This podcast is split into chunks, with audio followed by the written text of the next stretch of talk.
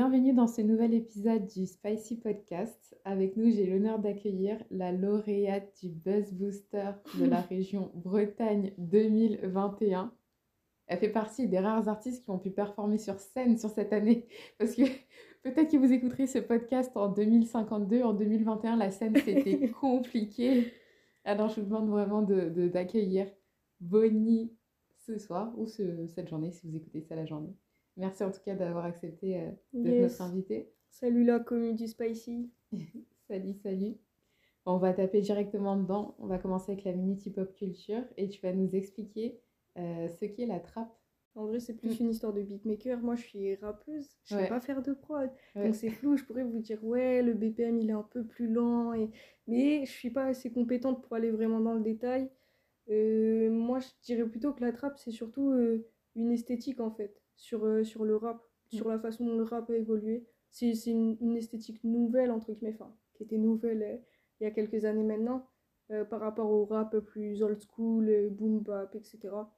Et, et en l'occurrence, qui laisse des, la place à beaucoup plus de, de typologie de son, de toute évidence, parce qu'on a vu la trappe diversifier le rap, mm. un truc de fou, quoi. Ouais.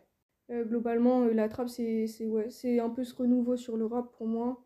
Et euh, ça se ressent dans les placements des rappeurs qui vont avoir des flows peut-être plus saccadés, plus euh, tranchants, etc.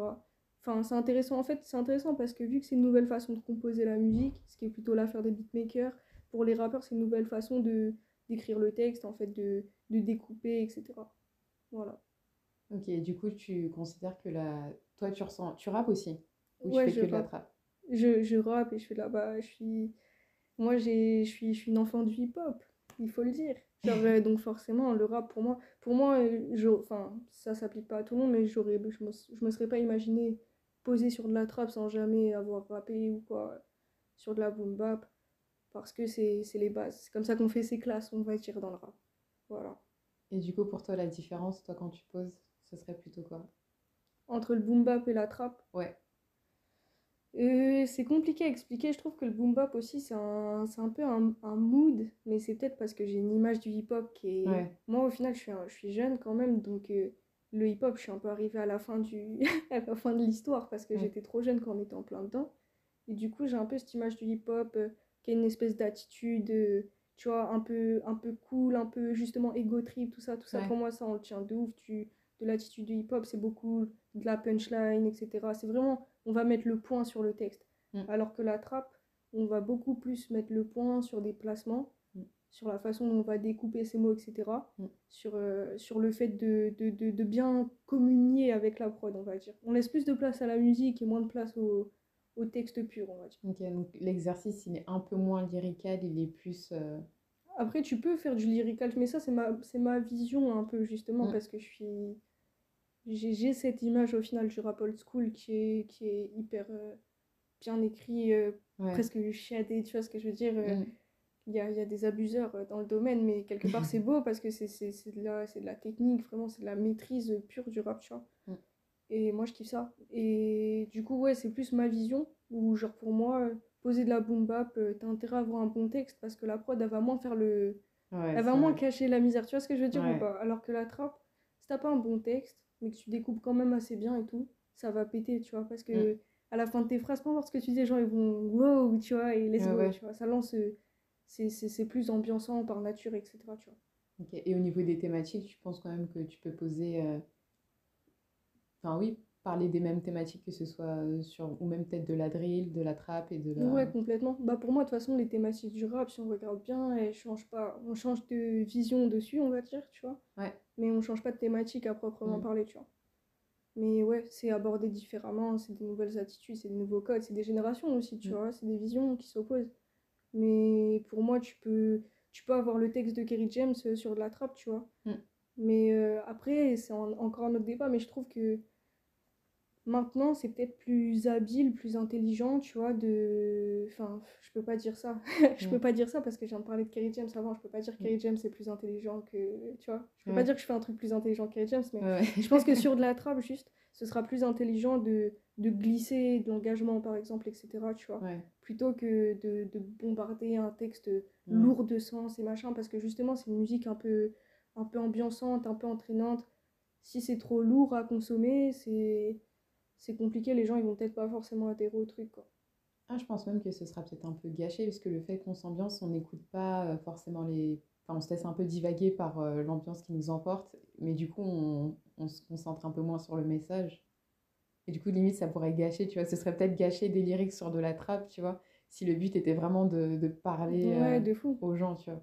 De fou, de fou. genre, au-delà de, de gâcher, ce serait peut-être juste pas hyper à propos, tu vois. Genre, et du coup tu vois, c'est comme euh, si tu si as envie de donner des cours de cuisine et que pour ça, tu vas, je sais pas, euh, dans une maternité, aucun rapport, tu vois. C'est logique que, tu vois, tu vas pas trouver un public euh, adapté, tu vois. Genre, c'est pas, c'est pas ce que les... On fait aussi ça pour... Enfin, je, dis, je dis pas que le public dicte un peu la façon de le faire, mais on fait aussi ça pour un public, tu vois. Moi, en tant que... Quand je fais de la trappe, je le fais parce que je sais que je vais monter sur scène et que ça va être le sga mm. et qu'on va trop s'amuser et que ça turn up et que machin, tu vois si je veux faire du lourd de sens, je préfère qu'on se pose un peu, tu vois. Euh, quand la trappe s'est arrivée, j'étais un peu en mode oula, genre euh, j'ai un petit côté puriste en moi. voilà, je, je l'assume, c'est réel, j'ai un petit côté puriste en moi. et puis on est français, on n'aime pas le changement, les trucs nouveaux comme ça, faut pas. c'est au-delà du nouveau, c'est juste que moi je kiffais trop le rap de base en fait. Donc le fait que ça change aussi subitement et tout, je me suis dit bizarre, tu vois. Et en mm. plus, tu vois, pour un artiste, c'est dur de survivre, tu vois, aussi à, cette transition, etc. Donc je me dis, attends, c'est-à-dire que mes rappeurs préférés vont faire quoi, là?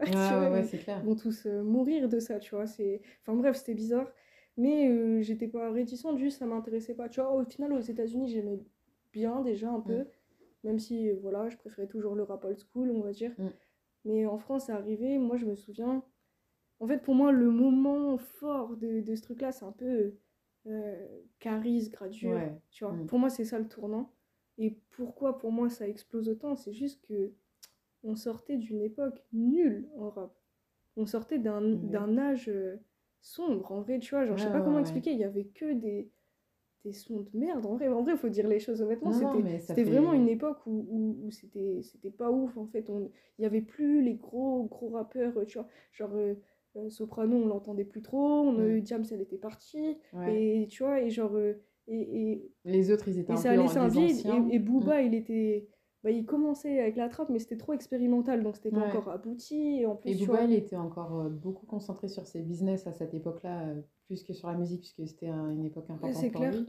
Puis à l'époque, euh, on oublie, hein, mais à l'époque, il y avait déjà des clashs et ça, ça prenait aussi une certaine place. Du coup, il y avait des rappeurs que t'écoutais pas parce que. Enfin, tu vois ce que je veux dire Il y avait, tout... il y avait encore ce, enfin, ce truc-là, c'est au final, ça a toujours existé. Et je dirais que les clashs à l'époque, c'était même peut-être pire. Parce que du coup, il y a quand même. Enfin, on sentait même en passage en radio que du coup, il y en a, on les entendait plus, quoi. Ouais, bah, bah tu, tu pouvais éteindre une carrière, quoi. Ouais. Mais je pense que les gens, ils ont foncé et je les comprends parce qu'on sortait d'un truc qui était pas terrible, en mm. fait on sortait d'un moment où il restait, euh, je sais pas, La Fouine et Mister You. Putain, les gens ils vont ah m'insulter gros parce que je critique La Fouine et Mister You. Mais en vrai, c'était. Tu vois, tu oui, vois, parce qu'il y en avait d'autres aussi. mais c'est vrai que c'était. Non, en vrai, dans l'histoire du rap, c'était leur son. Enfin, vraiment, tout le monde le sait. Bah, dans l'histoire du rap français, ça, c'était la période de très, 2010, très difficile. un truc comme ça, je pense. Ouais, il a fallu attendre Noël et 2015. En vrai, de, 2013, il y a le début, ouais, il y a des prémices, tu vois, je crois que en vrai, je ne saurais même pas dire qu'Ares Gradure c'est quelle année, mais moi je situerais ça à peu près là, un truc comme ça, tu vois. Parce que 2015, c'est déjà. 2015, c'est déjà PNL et tout. Ouais, non, ouais, si, c'était 2013. Bah, en fait, euh, si, Gradure et, et Caris, c'était le début du renouveau. Mais oui, c'était le début du renouveau. Parce qu'en vrai, de vrai, la, génération juste après, alors qu'ils ont à peu près le même âge, hein, mais eux, ils te donnent en référence d'inspiration souvent l'album euh, de Caris d'ailleurs. Donc mm. c'est c'était les prémices, c'était un passage important, obligatoire, qu'importe ce que les gens pensent de Caris en réalité, même si vous l'aimez pas, en réalité, vous aimez un artiste qui est grave inspiré de l'un de ses albums. Donc, ouais, ouais, euh, ouf, c'est réel. C'est réel, moi j'écoute pas Caris, mais il a posé une pierre, c'est pas n'importe quelle pierre qu'il a posée à l'édifice. Et je sais que, ne sait-on jamais, peut-être t'as des, des férus de rap dans ta communauté. Oui. Genre, euh, il y a des gens qui vont dire non, mais la trappe, c'est pas Caris, c'est pas. On mm. sait, mais juste, euh, c'est le c'est eux pour moi qui ont, qui ont monté le truc, en fait. Où c'était plus un truc de niche, tu vois. Et ça y est, le public rap adhérait à la trappe, tu vois. Ouais, et puis euh, même si on est puriste, en réalité, si justement il faut présenter un album trap euh, à quelqu'un qui connaît pas du tout, ou s'il fallait en sélectionner un pour faire une prise chronologique de l'histoire, ouais, ben ce serait. Ouais. clairement. ouf. Un truc qu'on a grave reproché au rap français toute sa vie, mais moi je trouve qu'aujourd'hui, dire ça, c'est un peu de l'hypocrisie, tu vois. Je trouve que quand même, le rap français, il a pas. Je vais pas dire qu'il a pas envie au rap US, parce que qui n'envie pas euh, mm. Kendrick Lamar et J. Cole, mais. mais mais il, il a pas envie au sens où il a son identité vraiment, tu vois. Genre, euh, il, il, existe en tant que rap français, et genre, euh, c'est pas juste du rap qu'un riz en français, tu vois. Ah ouais, clairement. Mais justement, je trouve que par rapport à la trappe, mais même en général, pour chaque mouvement, c'est vrai que les pionniers, c'est un peu le moment un peu ingrat, je dirais. Mais c'est la génération juste d'après où là, c'est le meilleur moment, je trouve, euh, dans un mouvement. Bah ouais, t'es ouf. Mais à chaque fois, les pionniers, gros, ils ont le seum. Vous aviez mm. une bête d'idée, mais c'était trop tôt. ouais, c'était trop tôt, on n'était pas prêts et tout. Enfin, et le reste aussi n'était pas prêt, tu vois. Je me dis peut-être que les beatmakers n'étaient pas aussi, euh, bah, aussi affûtés que maintenant sur de la trappe, tu vois. Donc du coup, bon, bah, c'était déjà très bien en vérité, tu vois. Mais je me dis, au fur et à mesure du temps, bah, eux aussi, ils ont pris en expérience. Je suis curieuse aussi de voir euh, ce que tu vois, genre moi, un... ça c'est un rêve, euh, c'est une confession. c'est un rêve euh, de, de, de, de, rappeuse, tu vois, mais moi je kifferais genre avoir un... Eh, je vais donner un exemple trop bidon, mais je sais pas pourquoi j'ai ça dans la tête, tu vois. Mais genre, tu vois, le... le... à l'époque, le Easy, Booba ou Au Calme, tu vois. Tu sais, je sais pas, c'est des trucs qui sont rentrés dans le... Tu vois Genre, il, il, il a Booba, c'est un bête d'exemple. On y revient toujours, mais Booba, c'est un bête d'exemple. Booba, il a impacté sa génération. Il y a des trucs qu'on dit inconsciemment, on les dit parce que Booba, il a fait une phase dessus, tu vois. Il y a des, tu vois, on a des, on a des codes en nous qui nous a instruit limite, tu vois. Mm. Et je trouve ça magnifique, en fait, tu vois, de dire... Euh, en fait, j'ai du pouvoir euh, sur, euh, sur le fait de T'as influencé ta génération en fait, parce que ouais, c'est vraiment de parler aux gens. De... Et tu vois, et moi, ce qui m'intéresserait, du coup, je disais, mon, mon petit rêve, ce mm. serait ça avec le rap, entre guillemets, tu vois. Apporter un truc au rap sur lequel bah, des jeunes artistes pourraient rebondir, tu vois. Tu vois ce que je veux dire? Mm. De la même façon qu'il y a un bouc, un jour, il a fait une prod de trap, et depuis, mm. il y a des frérots, ils ont multiplié le phénomène, tu vois. Et genre, ça, je trouve, c'est. Tu vois le pionnier, c'est un peu ingrat, mais au final, c'est historique, quoi. ça, vaut, ça euh, vaut tous les, tous les congratulations du monde, tu vois. Mais grave, c'est clair. C'est vrai, franchement. Bah, parce que moi, je dis ça parce que je kiffe le rap de base, tu vois. Mm. En vrai, je kiffe le rap plus que l'idée d'être euh, célèbre et tout. Ça a l'air euh, ou quoi, mais c'est réel. Tu vois, mm. genre, moi, j'aime le rap comme, comme quelqu'un, tu sais, qui serait passionné par, je sais pas, l'océan, bah il aurait une lubie et un besoin, tu vois, de toujours savoir plus, toujours faire plus, euh, mm. sauver les océans, et tu vois, et machin. Et bah, c'est exactement ça. Moi, je défends mon, mon château quelque part, tu vois. Du coup, euh, ouais. Rajouter ma pierre à mon tour. C'est l'ambition. Et tu penses que faire de la musique, ça, ça suffira pas, selon toi, ton, ton ambition? Mmh, Je sais pas si ça suffira, mais de toute façon, moi, j'ai pas envie que de faire de la musique. Donc on retombe toujours dans le même débat de est-ce que, que ça suffise ou pas, c'est pas, pas ma vision en fait. En fait, moi j'ai l'impression que je suis une bonne rappeuse, tu vois, je suis pas la plus excellente, mais vous inquiétez pas, on va y venir. Mais par contre, genre, euh, je suis une bête d'auditrice, tu vois. Genre, euh, en vrai, je connais le rap comme ma poche, tu vois, je kiffe ça en fait. Tu vois. Du coup, euh, j'ai une culture du rap, j'ai une oreille que j'ai que j'ai éduquée, que j'ai affinée, etc. Que tu vois, j'ai réfléchi, tu vois, à mes coups, à tout ça, j'ai remis tout ça en perspective et du coup, je pense que autant que je rappe parce que je kiffe ça et que c'est mon truc, autant que peut-être que pour justement poser une pierre, bah, c'est c'est mon talent d'auditrice entre guillemets qui va jouer, tu vois, peut-être en mm. trouvant un artiste, mm. En, en, en, montant une maison de disques, quand j'en sais rien, tu vois, peu mm. importe ce que ce sera. Même si moi je me vois plus dans l'idée de du scout un peu, tu vois, genre de la détection d'artistes, euh, essayer de, de, de, faire de la gestion de carrière, des trucs comme ça, tu vois. Je trouve ça trop stylé. L'idée d'accomplir un, tu vois, tu vois, tout ce que personne fait pour nous. tu vois ce que je veux dire? Mm. J'ai trop envie de le faire pour les gens, en fait. J'ai trop envie de, de me dire, vas-y, on va garder sa forme artistique la plus pure, justement. T'inquiète, tous les trucs commerciaux, je sais pas quoi, c'est moi qui pense, gros. Toi, reste pur, reste. Mm, mm. Reste, libre, un artiste, tu vois, reste libre ton art, tu vois. Et moi, je m'occupe de tout moi, ce qui je de ta carrière, en fait. Parce qu'en vérité, tu vois, euh. le, tout à l'heure on en discutait euh, en off, mais, euh, mais du, du, fait que si jamais, tu vois, on, on, va, en tant qu'artiste, on va avoir tendance à te donner des petits tips. On va te dire, ouais, fais un hit, tu vois, tu vas percer. Mm. Ouais, t'as vu la drill, c'est à la mode, faudrait que tu poses une drill. Ouais, la zumba, la zumba, mm. ça marche de ouf. tu vois, genre, et, Et en fait, euh, la vérité, c'est que j'ai l'impression qu'on vit à une époque où de toute façon, tu peux vendre n'importe quoi. Tu vois. Mm. Donc pourquoi aller te mentir à toi-même ou si, si, si, par contre tu kiffes la Zumba, tu fais une Zumba, tu fais une Zumba, il n'y a pas de galère, mm. tu vois. Mais si de base c'est pas ton truc et tu commences à dire est-ce que je devrais pas le faire parce que j'ai un intérêt, machin, tu vois, mm. bah là on tombe sur un autre versant, tu vois. On tombe sur un truc un peu plus malsain. Et en vrai, mec, si t'es bon ou meuf, si t'es bon ou bonne en marketing, tu vois, etc., t'as quelqu'un ou t'as quelqu'un auprès de toi qui est un peu bon là-dedans, en vérité, peu importe ce que tu fais, il réussira à le vendre. Donc autant faire ton truc en fait, tu vois. Tu vois ce que je veux dire? Parce qu'au final, le... c'est triste à dire, hein, mais la musique, c'est plus que ça, tu vois. Tu vois? Oui, oui, il y a beaucoup de. C'est plus que ça. De travesti, je dirais. C'est enfin, un peu fort comme mot, ça a l'air très très négatif, mais c'est vrai qu'en fait, euh, on sent que la musique, c'est devenu comme un, un travail où t'es. Enfin, effectivement, tu étais venu parce que tu aimais faire un certain truc et au final, on te demande de faire beaucoup de missions qui sont pas vraiment ce, que, ce pourquoi tu étais venu au départ.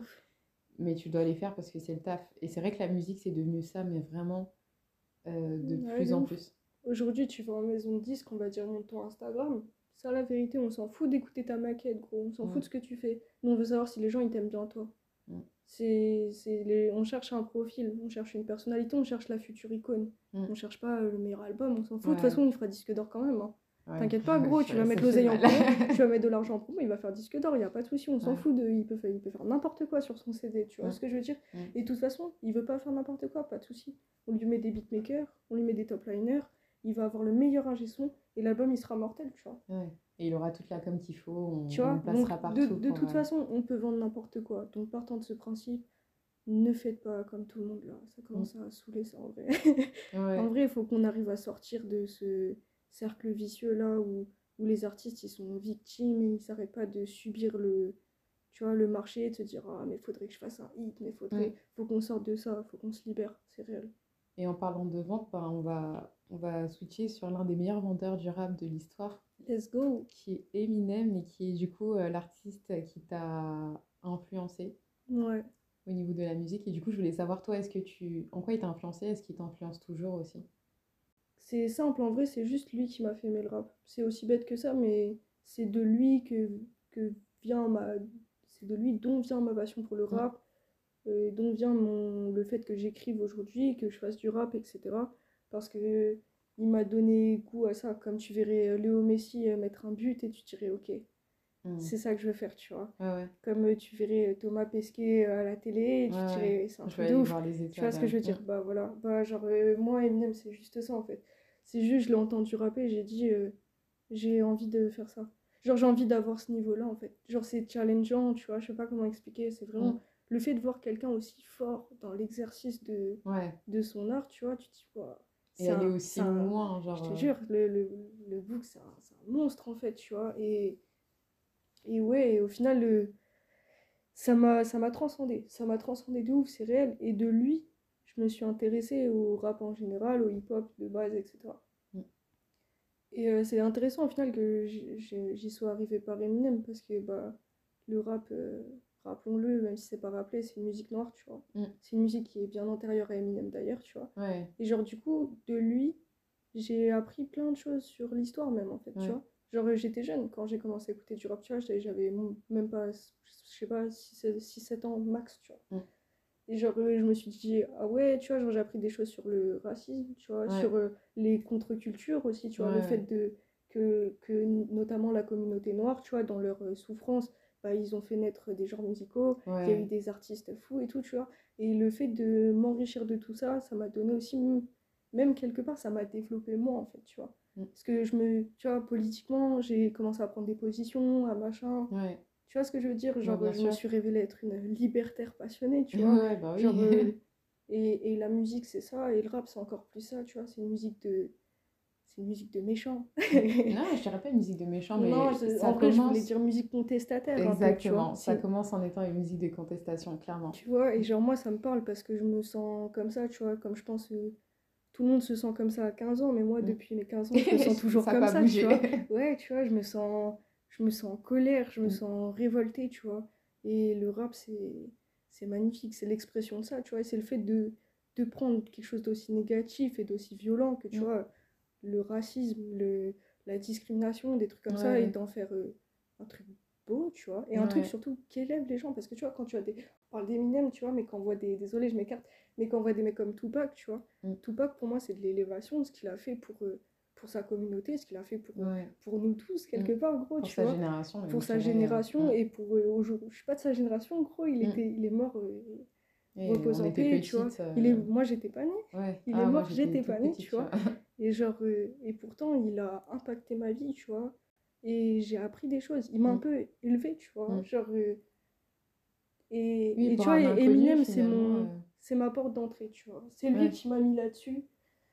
C'est lui qui m'a mis dans ce créneau de ouf. Et en plus, je trouve que il tient une place particulière, tu vois. Ouais. Il tient une place parce que, tu vois, du coup, euh, les problèmes de racisme, etc., bah, d'une, ça ne concernait pas euh, cette façon-là et tout, mais, mais pourtant, c'est un peu. Bah, sa façon, c'est un guerrier aussi, tu vois ce que je veux dire? En mode, euh, il s'est battu, oui, oui, il, a, bah il a eu une, une vie compliquée et, c'est beau. Oui, finalement, il a eu une vie très similaire aux artistes noirs, sauf qu'il n'était pas noir. Donc, oui, certes, du coup, ça lui enlève pas mal de problèmes en vrai aux États-Unis. Mais du coup, il avait quand même quelque chose à dire et c'est là où, du coup, c'était. Ouais, toujours dans, les, dans le, tu vois, ce ressentiment qui est tu vois, de faire de la souffrance quelque chose mm. de, de qui, qui va peut-être limiter la souffrance des autres, du moins mm. les instruire, parce que j'ai constaté, j'ai cru constater qu'au final, être instruit, ça limite pas la souffrance du tout, parfois au contraire, tu vois, mais mm. c'est toujours ça de prix, en fait, tu vois. Mais en plus, je trouve que ce qui représente, euh, enfin, son histoire et ce qu'il a vécu, ça représente beaucoup d'Américains, et beaucoup d'Américains blancs notamment. Et en fait, il a ouvert aussi le, enfin, peut-être pas tout seul, mais quand même pour beaucoup, il a ouvert le rap aux blancs, mine de rien, aux États-Unis. Et que ben, c'est vrai que oui, le rap est une musique noire, le hip-hop est une culture euh, noire et une culture euh, des, des, banlieues, etc. Il n'y a pas de souci. Mais il faut l'admettre en tout cas qu'aux États-Unis, euh, pour certaines radios, effectivement, les, programmateurs étaient tellement racistes que peut-être qu'avant qu'il y ait un rappeur blanc, eh ben, le rap c'était mort sur la radio.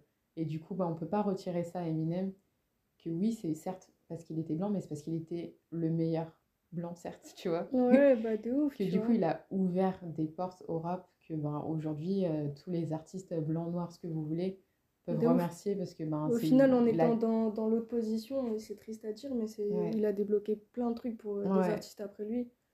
Et ouais, c'est, je crois que c'est le plus gros vendeur de la dernière décennie, un truc comme ça, tu vois. Mm. Du coup, enfin, pas la dernière, du coup, celle d'avant. Putain, on est en 2022. Ouais, donc la, la 10-20. Non, non la, la 2000, 2010, 2010, je crois, c'est le plus gros vendeur euh, de rap aux States, tu vois. Et même juste le fait que dans des familles, euh, euh, comment dire, random, tu vois, aux mm. États-Unis, même dans des bleds où il y, a, où y a deux deux Renois, un Indien max, tu vois ce que je veux dire? Il y a des gens qui ont écouté du rap, tu vois? Oui, oui, non, mais Et ça, et ça c'est vrai que c'est lourd parce que ça fait qu'aujourd'hui, bah, dans ces mêmes familles, on peut écouter Travis Scott, en fait. Ouais. Tu vois, donc, euh, ouais. Mais c'est ça, moi, je trouve, euh, l'empreinte qu'il a apportée au hip-hop. Euh, c'est vrai que c'est intéressant de ouf. Mais en tout cas, oui, du coup, le fait que ce soit un bon technicien et qui respecte ben, la culture. Et je trouve que c'est aussi pour ça qu'il est enfin, qu'il reste respecté, en fait, c'est euh, le fait qu'il ait une connaissance et un respect. Et je pense aussi c'est pour ça qu'il fait partie des rappeurs blancs euh, respectés de la communauté noire aux États-Unis, qui est plutôt très virulente, genre vraiment. Et euh, c'est parce que ben, il a été apporté aussi par des noirs finalement, mais qu'il a toujours été. il n'est pas arrivé en mode appropriation culturelle, parce que c'est un peu le truc tendance. Il est vraiment arrivé en mode oui, oui, Enfin, c'est mes grands frères et c'est eux qui m'ont mis là et tout. Et moi, j'ai posé sur les prods qui m'ont filé et j'ai tué la prod, tu vois. Quand même avec de l'insolence, tu vois. Et c'est ça qui est trop fort. Moi, je pense que c'est aussi ça, c'est que au final, dès qu'il est arrivé, il... bah déjà, il arrive, c'est Drake qui le passe, tu vois. Donc, euh, déjà, voilà. bon, qui veut, qui veut venir euh, dire quoi que ce soit, tu vois. Genre, euh, dès que c'est Drake qui t'a signé, mec, c'est magnifique, tu vois. À cette époque-là, c'est magnifique. Même aujourd'hui, ce serait encore glorieux, tu vois, mais ça aurait plus le même impact. Tu vois ce que je veux dire Mais bref. lui, il arrive, c'est Drake qui le met en place. Et je pense que même si tu es là, tu te dis, ouais, qu'est-ce qu'il y a un il y a un blanc qui vient foutre, machin, dans le rap, je sais pas quoi. Genre, au final, il y a ce qu'on disait, déjà, il a son propre bagage de souffrance, je pense, qui met un peu tout le monde d'accord, tu vois. tu dis, genre, le frérot, il raconte dans ses sons, sa mère, c'était une junkie, elle mettait des, des, du Valium dans ses plats euh, mm. pour, euh, pour, euh, pour, pas qu'il casse les couilles, tu vois ce que je veux dire? Genre, genre, en vrai, c'est c'est tu vois c'est sombre c'est mm. sombre et c'est c'est pas une vie tu vois mm. et je pense que ça enfant, tu vois. Et ça il a parlé de trucs genre euh, comme de viol tu vois aussi ouais l'air de rien, tu vois. Parler de viol dans un son de rap, c'est pas monnaie courante, tu vois. Enfin, mm. pas parler de son viol dans un son de rap, tu vois. Mm. Du coup, euh, ouais, il y a, y a, un peu tout ce truc-là où je pense que de toute façon. Et en plus, il est super fort. Donc, mm. euh, qui, qui va venir dire quoi, tu vois Du coup, bah, on va parler de toi. Comment toi, tu as marqué ta génération Let's go Et du coup, euh, bah, déjà, quelque chose qui te qui marque un peu ton parcours, c'est que tu as pas mal bougé puisque tu as été en Ile-de-France, sur Toulouse et en Bretagne. Et je voulais savoir, est-ce que tu sens un peu des, une régionalité un peu dans le rap, dans la manière de faire, dans le, le réseau, dans, dans, tout ça? Euh, En vrai, je peux pas trop m'exprimer sur l'île de France parce que la vérité, c'est que je rappais déjà quand. En fait, moi, je viens d'ici, je viens d'île de France, tu vois. Je rappais déjà ici, mais je rappais euh, pour euh, m'amuser, tu vois. Moi, je m'en foutais en vrai de faire du rap, tu vois. Et c'est quand je suis arrivée à Rennes, je suis allée à Rennes en 2017, je crois, pour. je suis rentrée à la fac. Ouais je suis rentrée à la fac et quand je suis à la Rennes, genre euh, j'ai commencé à me dire, euh, j'ai rencontré plein de rappeurs. En vrai, il y a, en fait, c'est intéressant parce que Rennes, c'est une ville qui est vraiment vivante et qui connecte. Genre, en vrai, Rennes, c'est une putain de ville. Si les gens qui nous écoutent, ils, ont l'occasion d'aller à Rennes, allez à Rennes, c'est vraiment une bête de ville. Parce que bah, déjà, c'est une ville étudiante, il y a une bonne ambiance, machin et tout. Mais surtout, euh, les gens, ils sont ils sont vraiment sympas, tu vois. Tu sais, à Rennes, les gens, ils se parlent dans la rue, tu vois ce que je veux dire? C'est pas... Moi, j'ai... En vrai, moi, j'ai jamais vu ça de ma vie, hein, je te dis la vérité. Dans ma tête, ça, c'est des trucs de village un peu, tu vois, genre où tout le monde se connaît un petit peu, machin. Mais là, personne se connaît, mais tout le monde se parle, en fait. Et c'est normal, parce que c'est une ville où tout le monde est bon le dire un peu, je sais pas comment expliquer. Tous les joyeux lions de France qui se retrouvent... Euh, à Rennes. Se mais... rendez-vous là-bas. Mais bref, et du coup, là-bas, ouais, j'ai fait 2-3 open mic et très vite, j'ai croisé des rappeurs et et boum, j'étais, j'étais dans le truc en fait. Tu vois. Ils m'ont mis dedans et c'est là que j'ai commencé à aller au studio, machin. Et du coup, à Paris, euh, j'avais, j'avais jamais rien vraiment fait, donc je peux pas te parler vraiment des milieux parisiens. Jamais été dans les milieux parisiens rap, tu vois ce que je veux dire. Euh, à Rennes, par contre, ouais, complètement. Et moi, bah, Rennes, c'est une ville que je kiffe. Déjà, je pense que ça, ça se ressent. je revendique Rennes jusqu'au bout. Euh, parce que là-bas, bah, déjà, il y a mon équipe, la Team Eker, et ça, c'est magnifique. Et, et surtout, c'est, c'est là-bas que je me suis dit tu vois, en fait, c'est tellement petit que, mm. que tu es comme dans une bulle, tu vois ce que je veux dire? Mm. Et tout, tout a l'air euh, un peu à portée de main, mais limité à la bulle, tu vois. Et du coup, à Rennes, tu peux dire, ah, je peux être euh, le meilleur rappeur de ma ville, admettons. Tu vois ce mm. que je veux dire? Un truc comme ça, tu vois. Et genre, euh, les... c'est comme si les. Je sais pas comment expliquer. Rennes, c'est vraiment, ouais, les gens, ils sont un peu enfermés dans, dans leur ville, tu vois, en mode tout se passe à Rennes. Les, les Rennais, ils font leur bail à Rennes et et t'as des gens, moi quand je suis arrivée à Rennes, il y avait un rappeur là-bas qui était une star, gros, mm. une star. Et quand tu sortais de Rennes, tu disais son nom, les gens ne le connaissaient pas, tu vois. Mais là-bas, tu marchais dans la rue, tu le voyais, tu le voyais, il se faisait arrêter tous les deux mètres pour que les gens ils prennent des photos avec lui, comme si c'était Kenny West. Tu vois ce que je veux dire? Et en dehors de Rennes, inconnu au bataillon. Tu vois? Et du coup, Rennes, c'est un peu particulier. Donc là-bas, c'est cool de rapper, mais d'un autre côté, tu te sens un peu coupé certaines perspectives. Et c'est pour ça que d'ailleurs, je félicite euh, pas mal d'initiatives, tu vois, de de d'assaut, de, de, rap, de hip-hop, etc. Même les buzz boosters et tout, le fait de, de prendre l'aspect plus régional, tu vois. Je sais qu'il y a, il y a beaucoup de d'assauts, etc. en ce moment en Rennes qui mettent en place des trucs avec Lorient, avec Brest, euh, ou je ne sais quoi, tu vois. Et en vrai, je félicite ça de ouf parce que Rennes, ça manque de ça en fait. C'est un peu coupé du monde. Donc c'est kiffant. Mm. Mais d'un autre côté, tu vois, c'est dur de, de, de, faire des gros projets là-bas, quoi. Tu vois, tu te dis, euh, un, jour, un jour, je vais jouer dans cette salle, je ferai ce festival, mais une fois que tu l'as fait, bah. Il n'y a plus rien tu derrière. tu vois ce que je veux dire. Mm. Et Toulouse, c'est compliqué parce que moi, quand je suis allée à Toulouse, j'ai pas vraiment réussi à trouver ma place en termes de rap, je pense, tu vois. J'ai rencontré des gens super intéressants, mais après être parti. du coup, euh, c'est compliqué. Mais quand j'étais là-bas, euh, c'est vrai que j'ai trop ressenti la vibe électro de cette ville, tu vois. C'est une ville avec beaucoup de clubs, etc. Ouais. Les gens, ils kiffent l'électro. Et les gens que j'ai rencontrés qui écoutaient du rap, ils écoutaient pas mon rap, entre guillemets, tu vois. D'accord. Parce mm. que c'est le sud. Mm. Et du coup, euh, il fait beau, il fait chaud, et on a envie d'écouter du rap marseillais là-bas, tu vois. Alors, généralise pas, tu vois. Il y a des gens qui écoutent euh, du rap non marseillais mm. partout. Mais, mais ce que je veux dire, c'est qu'au final, moi, je m'y suis pas retrouvée, tu vois. Dans les gens que j'ai rencontrés et tout, j'ai trouvé trop de rappeurs euh, un peu sudistes et tout. C'est un délire, hein, tu vois, mais c'est mm. grave pas mon délire pour le coup, tu vois. Genre, même dans les rappeurs que j'écoute, il n'y a pas vraiment de. Tu vois, c'est pas ma vibe. Moi, je pas. C'est trop, trop joyeux. Ouais, ouais c'est Non, mais t'as capté. Genre, moi, je peux, j'aime pas trop écouter des trucs comme ça. Ça passe en soirée, ça passe en soirée, mais mm. je, je mettrai pas ça dans une playlist. Donc, de base, euh, connecter avec des rappeurs qui font ça, c'est cool, ils sont gentils, machin, mais ça va être comme des potes. Ça va pas être comme des contact professionnel, tu, vois, tu vois ce que Vous n'avez pas la même vision, euh, du coup. T'as capté, au final, on fait même pas la même musique, en fait, tu vois. Pour moi, c'est comme si on faisait même pas la même musique, tu vois. Mais Et du limite, coup, il laisse pas de la place pour les autres Il n'y a pas de place pour les autres rap, C'est intéressant la question que tu poses. Je suis pas la meilleure personne pour y répondre. Euh. Mm. J'ai des rappeurs dans mon entourage comme euh, Sako Sama ou Rapace, tu vois, qui sont des rappeurs toulousains. Mm. et qui ont une, une, une forme de. Enfin, c'est pas un groupe, tu vois, une forme de collectif. Ouais là-bas, tu vois, et qui commencent à faire leur truc. Et eux, ils sont pas dans cette vibe euh, sudiste et tout. Mm. Ils ont une vibe vraiment plus trappeur, etc. Mm. Et ils mettent des choses en place et c'est cool. C'est cool de fou. Mais du coup, euh, tout ça, c'est postérieur au moment où moi j'étais à Toulouse. Ah donc je l'ai pas vécu, tu vois. Mm. Mais je pense que voilà, à Toulouse, faut pas s'inquiéter, les choses vont se faire. Des très bons rappeurs là-bas. Et voilà, faut prendre sa place en fait là. C'est ça. En fait, ouais, voilà, il y a une place à faire en fait là-bas. C'est exactement ça. On va revenir sur euh, ton expérience en Bretagne, puisque du coup, on, a dit en introduction que tu as gagné finalement le Buzz Booster 2021 euh, sur la région de Bretagne. Je voulais savoir ben, comment toi, tu avais vécu cette expérience et qu'est-ce qu'elle t'avait apporté finalement? Qu'est-ce qu'un tremplin? On peut appeler ça un tremplin? Ouais, c'est un tremplin. Est-ce que tu veux que je définisse un peu le Buzz Booster en vite fait? Ouais, je pense que ça peut intéresser je pense, des, des auditeurs. Ok, s'il y a des artistes parmi vous surtout. Euh, le Buzz Booster, c'est une forme de concours national, tu vois, euh, qui est axé sur euh, le, la scène, le, le, la performance scénique. Donc on va pas te demander de, la production de phonographique ou je sais pas quoi, ça va être vraiment, on va te demander d'avoir un, un bête de concert en fait, tu vois, un bête de mm. show. en gros, par région, ils vont sélectionner des candidatures parce qu'il y a beaucoup de candidatures par région, une centaine parfois, machin. Donc ils vont sélectionner une partie des candidatures. Ces personnes-là vont s'affronter lors d'un premier round régional, puis finale nationale avec les 10 finalistes sur... Euh, moi, mon année, c'était sur 700.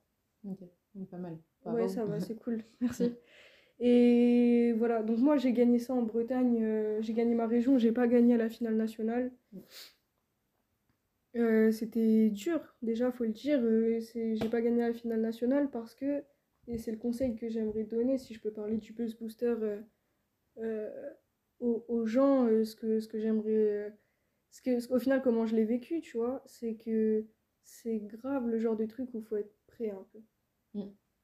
Il faut être prêt parce que ça peut être bah, déjà une occasion dans ta carrière, etc. Mais au-delà de tout ça, en fait, on te met dans tes conditions professionnelles. Mm. On, tout, tout, va, tout devient sérieux, en fait, d'un coup, tu vois. Mm. On va dire enfin surtout moi j'ai fait ça un peu de base je suis pas je suis pas je suis pas très enfin je suis pas très encadrée dans ma façon de faire du rap j'ai pas d'équipe avec moi etc tu vois et là tout d'un coup t'as as une équipe et t'as des plannings à tenir et des machins enfin ça tu vois avec les sorties de son on connaît mais mais c'est un peu différent parce que tu, tu vas en résidence dans des salles de concert et il y a des coachs qui sont là pour t'aider mm. et machin et tu vois tout ça en préparation de la finale la finale il y a une bête d'ambiance t'arrives dans une ville inconnue enfin, c'est, tu vois ce que je veux dire? C'est vraiment en mode de tout ça, ça fait monter beaucoup de pression, etc. Mm. Moi, ça va, je résiste bien à la pression. Donc, c'était pas le, c'était pas horrible en fait à, tenir. Mais par contre, je me suis rendu compte d'à quel point j'étais pas, pas prête en fait pour ce genre de truc là, tu vois. C'est-à-dire que c'est des. Tu vois, c'est ce que je disais, moi j'ai 21 ans, autour de moi il y avait des artistes qui avaient presque la trentaine, entre 25 et 30 ans, tu vois, mm. des artistes qui ont déjà bien roulé leur boss, qui mm. sont bien rodés, qui ont fait plein de concerts. Moi, c'était mon troisième concert, tu sais. Mm. Genre, euh, en vrai, hein, moi, c'était genre mon, mon, troisième concert, euh, la finale régionale. Et genre, on arrivait, et en fait, bah, c'est ce qu'ils ont kiffé, apparemment, euh, le jury d'ailleurs chez nous, c'est qu'on avait ce côté jeune rookie, tu vois. Qu'on arrivait, qu'on avait mis toute notre énergie. Vraiment, qu'on avait tout donné, tu vois, parce qu'on arrivait complètement des étoiles dans bah les yeux, tu vois, en mode ouais, tu vois. Mais, en fait, là-bas, les gens sont vraiment extrêmement professionnels, tu vois. Ils sont prêts, ils sont préparés pour le buzz booster, comme, pour, euh, comme pour un événement décisif de leur mm. carrière, tu vois. Et du coup, je me suis rendu compte d'à quel point on manquait de professionnalisme, d'à quel point on manquait pas de talent aussi, parce qu'en vrai, ils avaient beau être plus pro que moi, je les ai mm. pas trouvées forcément plus fortes, tu vois. Mm. Ou peut-être euh, Et en tout cas, t'étais parmi eux. Donc, euh, c'est que t'étais. Ouais, puis j'étais là, tu vois. Place, quoi. Puis même à la régionale, je te dis, c'était pas ridicule. Il y a un gars, je sais pas s'il écoutera un jour ce podcast, qui s'appelle Gak, qui était face à nous, il était super fort. Moi, je pensais pas qu'on allait gagner face à lui, tu vois. Vraiment super fort, tu vois. Et même ce, ce truc-là, tu vois, c'est c'est même pas que c'est une confiance qu'on t'accorde, mais le fait que tu vois un concurrent qui est super fort et que tu gagnes face à lui, tu te dis ah ouais, mm. tu vois. Genre, euh, je vais pas à la finale pour gagner, je vais à la finale parce que j'ai pas le choix, tu vois. moi, je, moi, je lui ai enlevé son, son occasion à lui, tu, vois, tu vois ce que je veux dire ou pas? Mm. Et du coup, tout ça, c'est beaucoup de. Ouais, c'est en fait, c'est un gros enjeu, c'est intéressant. C'est intéressant, c'est pas à faire pour les gens qui supportent pas le stress, tu vois. Mm. Mais, euh, mais surtout le faire quand t'es prêt pour euh, justement être serein, etc. Et pas avoir l'impression de devoir rattraper 50 carrières en 6 mois, tu vois, pour essayer d'être un peu, euh, à, la hauteur, du, à la hauteur du, du, concours, tu vois. Mm. Parce que nous, il y avait un peu ce truc-là, tu vois. Moi, c'est ce que je t'ai dit tout à l'heure. Je me suis inscrite sur Instagram en scrollant, tu sais. J'ai vu Buzz Booster, concours rap. Mm. Je peux gagner des sous, je peux gagner une tournée. J'ai fait Je me suis inscrite un peu comme ça. Je pensais pas du tout aller aussi loin de base, tu vois. C'était trop cool de le faire parce que j'ai appris et je me suis rendu compte, tu vois, euh, euh, là-bas on a parlé avec des pros et moi il y a une rencontre qui m'a marqué, je sais plus comment il s'appelle, avec le manager de Luigi, qui me disait, mais en fait, toi Bonnie, comprends bien que tu as déjà gagné un peu, parce que tu es la seule personne qui est ici et qui a zéro son sur Spotify, tu vois. Mm. Tu as deux sons, t'as, as quatre sons sur YouTube et tu es là, tu vois. Genre, euh, alors que autour de moi, c'est vrai que c'était que des artistes un peu accomplis, tu vois, mm. qui ont sorti plusieurs projets, qui avait déjà fait des qui avait des abonnés sur Instagram, qui avait déjà fait des grosses scènes, des machins. Ouais. Nous, on sortait de nulle euh, part, tu vois. Comme tu dis, ne serait-ce qu'en une équipe, euh, déjà, c'est pas mal. Ouais, bah oui, de ouf. qui ont, en, quelque sorte, qui peuvent externaliser certaines euh, choses que, bah, que toi, tu dois faire toute seule, tu dois te débrouiller, te dépatouiller, toi, avec tes potes et tout, à faire. cette personne, elle n'a pas à s'en soucier. Elle a une personne qui est professionnelle, dont c'est le métier de s'occuper de ça, c'est ça décharge beaucoup, c'est clair. Ouais. Ouais, Dès, dès que tu as une équipe, bah, de toute façon, dans, dans la musique en général, ça te permet de rester un peu dans ta bulle, isolé du stress, etc. Parce qu'il y a des gens qui s'occupent de toi en vérité. Mm. En vrai, ton équipe, c'est tes parents un peu, mm. tu vois. ils sont là pour assurer, euh, assurer ce qui se passe tout autour. Mm. T'as capté Du coup, euh, du coup c'est rassurant, etc. Après, moi, tu vois, je vais dire la vérité, hein, le Buzz Booster, je l'ai fait. Je suis montée sur scène avec mes potes. Tu vois Genre, euh, on a tapé des barres. Mm. Euh, Et vous avez gagné au final. C'est peut-être la meilleure façon de participer, je trouve. Euh. Ouais, ouais, genre au final, tu vois, même, je vais dire la vérité, la finale nationale, quand on a perdu, au début, j'étais deg parce que c'est même pas d'avoir perdu, parce qu'il y avait des gens forts, tu vois. Et, et mon, en plus, mon interview de sortie de scène au Buzz Booster, je sais mm. pas si t'as pu check ça, mais le premier truc que je dis, c'est faut reconnaître quand ah oui, oui, je m'en souviens, ouais. J'ai dit, il faut, faut, reconnaître quand, quand, quand, il y a des gens, quand il y a des gens meilleurs que nous, tu vois. Et je pense pas que ce soit des meilleurs rappeurs que moi, tu vois. Je pense juste que leur concert était bien meilleur que le mien, tu vois. Et ce qui me saoule, justement, c'est que le concert qu'on a préparé, il était meilleur que ça, tu vois. Mm, et genre, le fait de travailler, tu vois, ouais, ça c'est grave intéressant. C'est pas forcément sur le Best Booster, mais c'est sur la scène. Et je mm. pense que c'est intéressant de l'entendre pour des artistes des fois, et sur plein de choses en fait. C'est intéressant pour tout le monde dans la vie. des fois, tu vas travailler très dur sur quelque chose et tu vas le millimétrer, tu vois. Mm. Tu vas dire c'est nickel, ça bouge plus. Parce que tu vois, moi, quand on allait au BS Booster, je me suis dit, on a nos chances en vrai. Alors que je mm. savais qu'en face, ils étaient forts. Mais je mm. me suis dit, là, en vrai, on a nos chances parce qu'on a, on a bien bossé, tu vois. On a bossé un truc sérieux. Alors, on a un peu, tu sais, mis des rustines, rafistolé des trucs parce que, bah, gros, on peut pas, on peut pas improviser les années qu'ils ont d'avance, qu'ils ont sur nous, tu vois. Ce serait genre de, de professionnels. Leur, euh, leur, travail et leur tu expérience. Tu vois ce que je veux dire, c'est exactement ça. Mais par contre, on... c'était carré, tu vois. C'était quand même carré. beau à proposer. Ouais, on... c'était pas du tout honteux par rapport aux autres ou quoi que ce soit, tu vois, c'était cool. Et au final, le, le fait que tu travailles, et en plus, le Buzz Booster, tu prépares longtemps, tu prépares pendant des mois, pendant 6 mois, je crois, 6-7 mois. Mm. Et t'arrives et rien se passe comme tu l'as prévu. Et tu as un live diffusé hein, dans toute la France, là, où les mm. gens, ils vont, ils vont voir que tu t'es raté. Mm. Il y a des gens dans la salle, moi, il y avait ma daronne dans la salle. Je me mm. suis ratée devant ma daronne, tu vois. Et genre, je me suis dit, en vrai, tu vois, au début, j'avais un seul. j'avais un seul, mais j'avais une boule dans la gorge. C'est la taille d'une balle de ping-pong, gros, tu pètes les plombs. Genre, j'avais un seul. Mais franchement, avec du recul, je me suis dit, en vrai, c'est. Tu vois, c'est tellement. Enfin, je sais pas comment expliquer. Il faut savoir être humble, en fait, dans ces mm. moments-là. Tu vois, t'as pas le contrôle sur tout. Parfois, tu vas avoir l'impression que tu as des giga occasions et tu vas te. Tu vas te crash, gros. Ça mm. va être nul au final, tu vois. Des, des opportunités de ouf que tu vas vouloir saisir peut-être de toutes tes forces et tu n'y arriveras pas quand même, tu vois. Mm.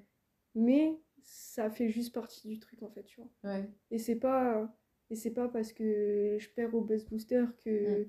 Tu vois? Que c'est fini le rap. Euh, tu, vois, tu vois ce que je veux dire? C'est En fait, faut, faut pas que ce soit démotivant parce que quelque part, bah, un, t'en tires du positif, mais je veux même pas dire. Euh, je veux pas rentrer dans le discours de on apprend même de ses échecs, je sais pas quoi. Je veux juste dire, il y a des moments où tu, tu vois, t'as bossé dur, ça merde et tu te sens mal, tu vois. Mais en vrai, ça arrive à tout le monde, tout le temps. Et c'est comme ça en fait. C'est juste comme ça. De te dire que ça arrivera peut-être encore. Ouais, entre guillemets, la tarte, tu te l'es prise tôt, mais c'est bien. Parce que je pense que le plus dur, c'est quand la tarte, tu la prends pas tout de suite, tout de suite, tout de suite. Tout se passe toujours très très bien. Et un jour, là, tu la prends après que tout le monde ait eu l'habitude de se la prendre. Et je pense que ça fait encore plus mal, tu vois. Je te jure. Puis moi, j'ai l'impression, au final, même euh, mentalement, ça te libère d'un poids, en fait, tu vois. Genre le poids de la. Tu sais, moi, ça me fascine des gens qui. C'est bête à dire, j'allais dire les gens qui montent sur scène, alors que je monte sur scène aussi, mais je pensais aux aux, gens qui font du stand-up. Ouais. Tu vois Genre, je me dis, quel courage. Genre, t'es là, tu fais des blagues, et ça se mm. trouve, les gens, ils rigolent pas.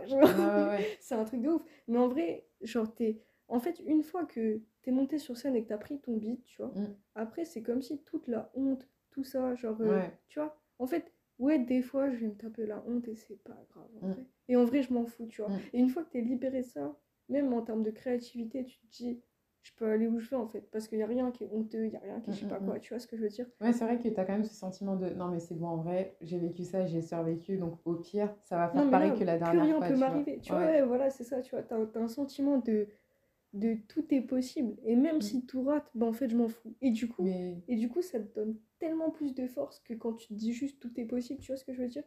Parce que tu te dis en fait, même la pire option, ça devient une option on s'en fout, en fait. Mm. Mais justement, c'est bien de s'accorder le droit à l'erreur, et je trouve que c'est un moment euh, important dans, dans, une carrière, peu importe la musique ou autre, mais c'est quand, oui, effectivement, as, tu t'es planté quelque part, mais sur un truc important, hein. pas une petite erreur et tout.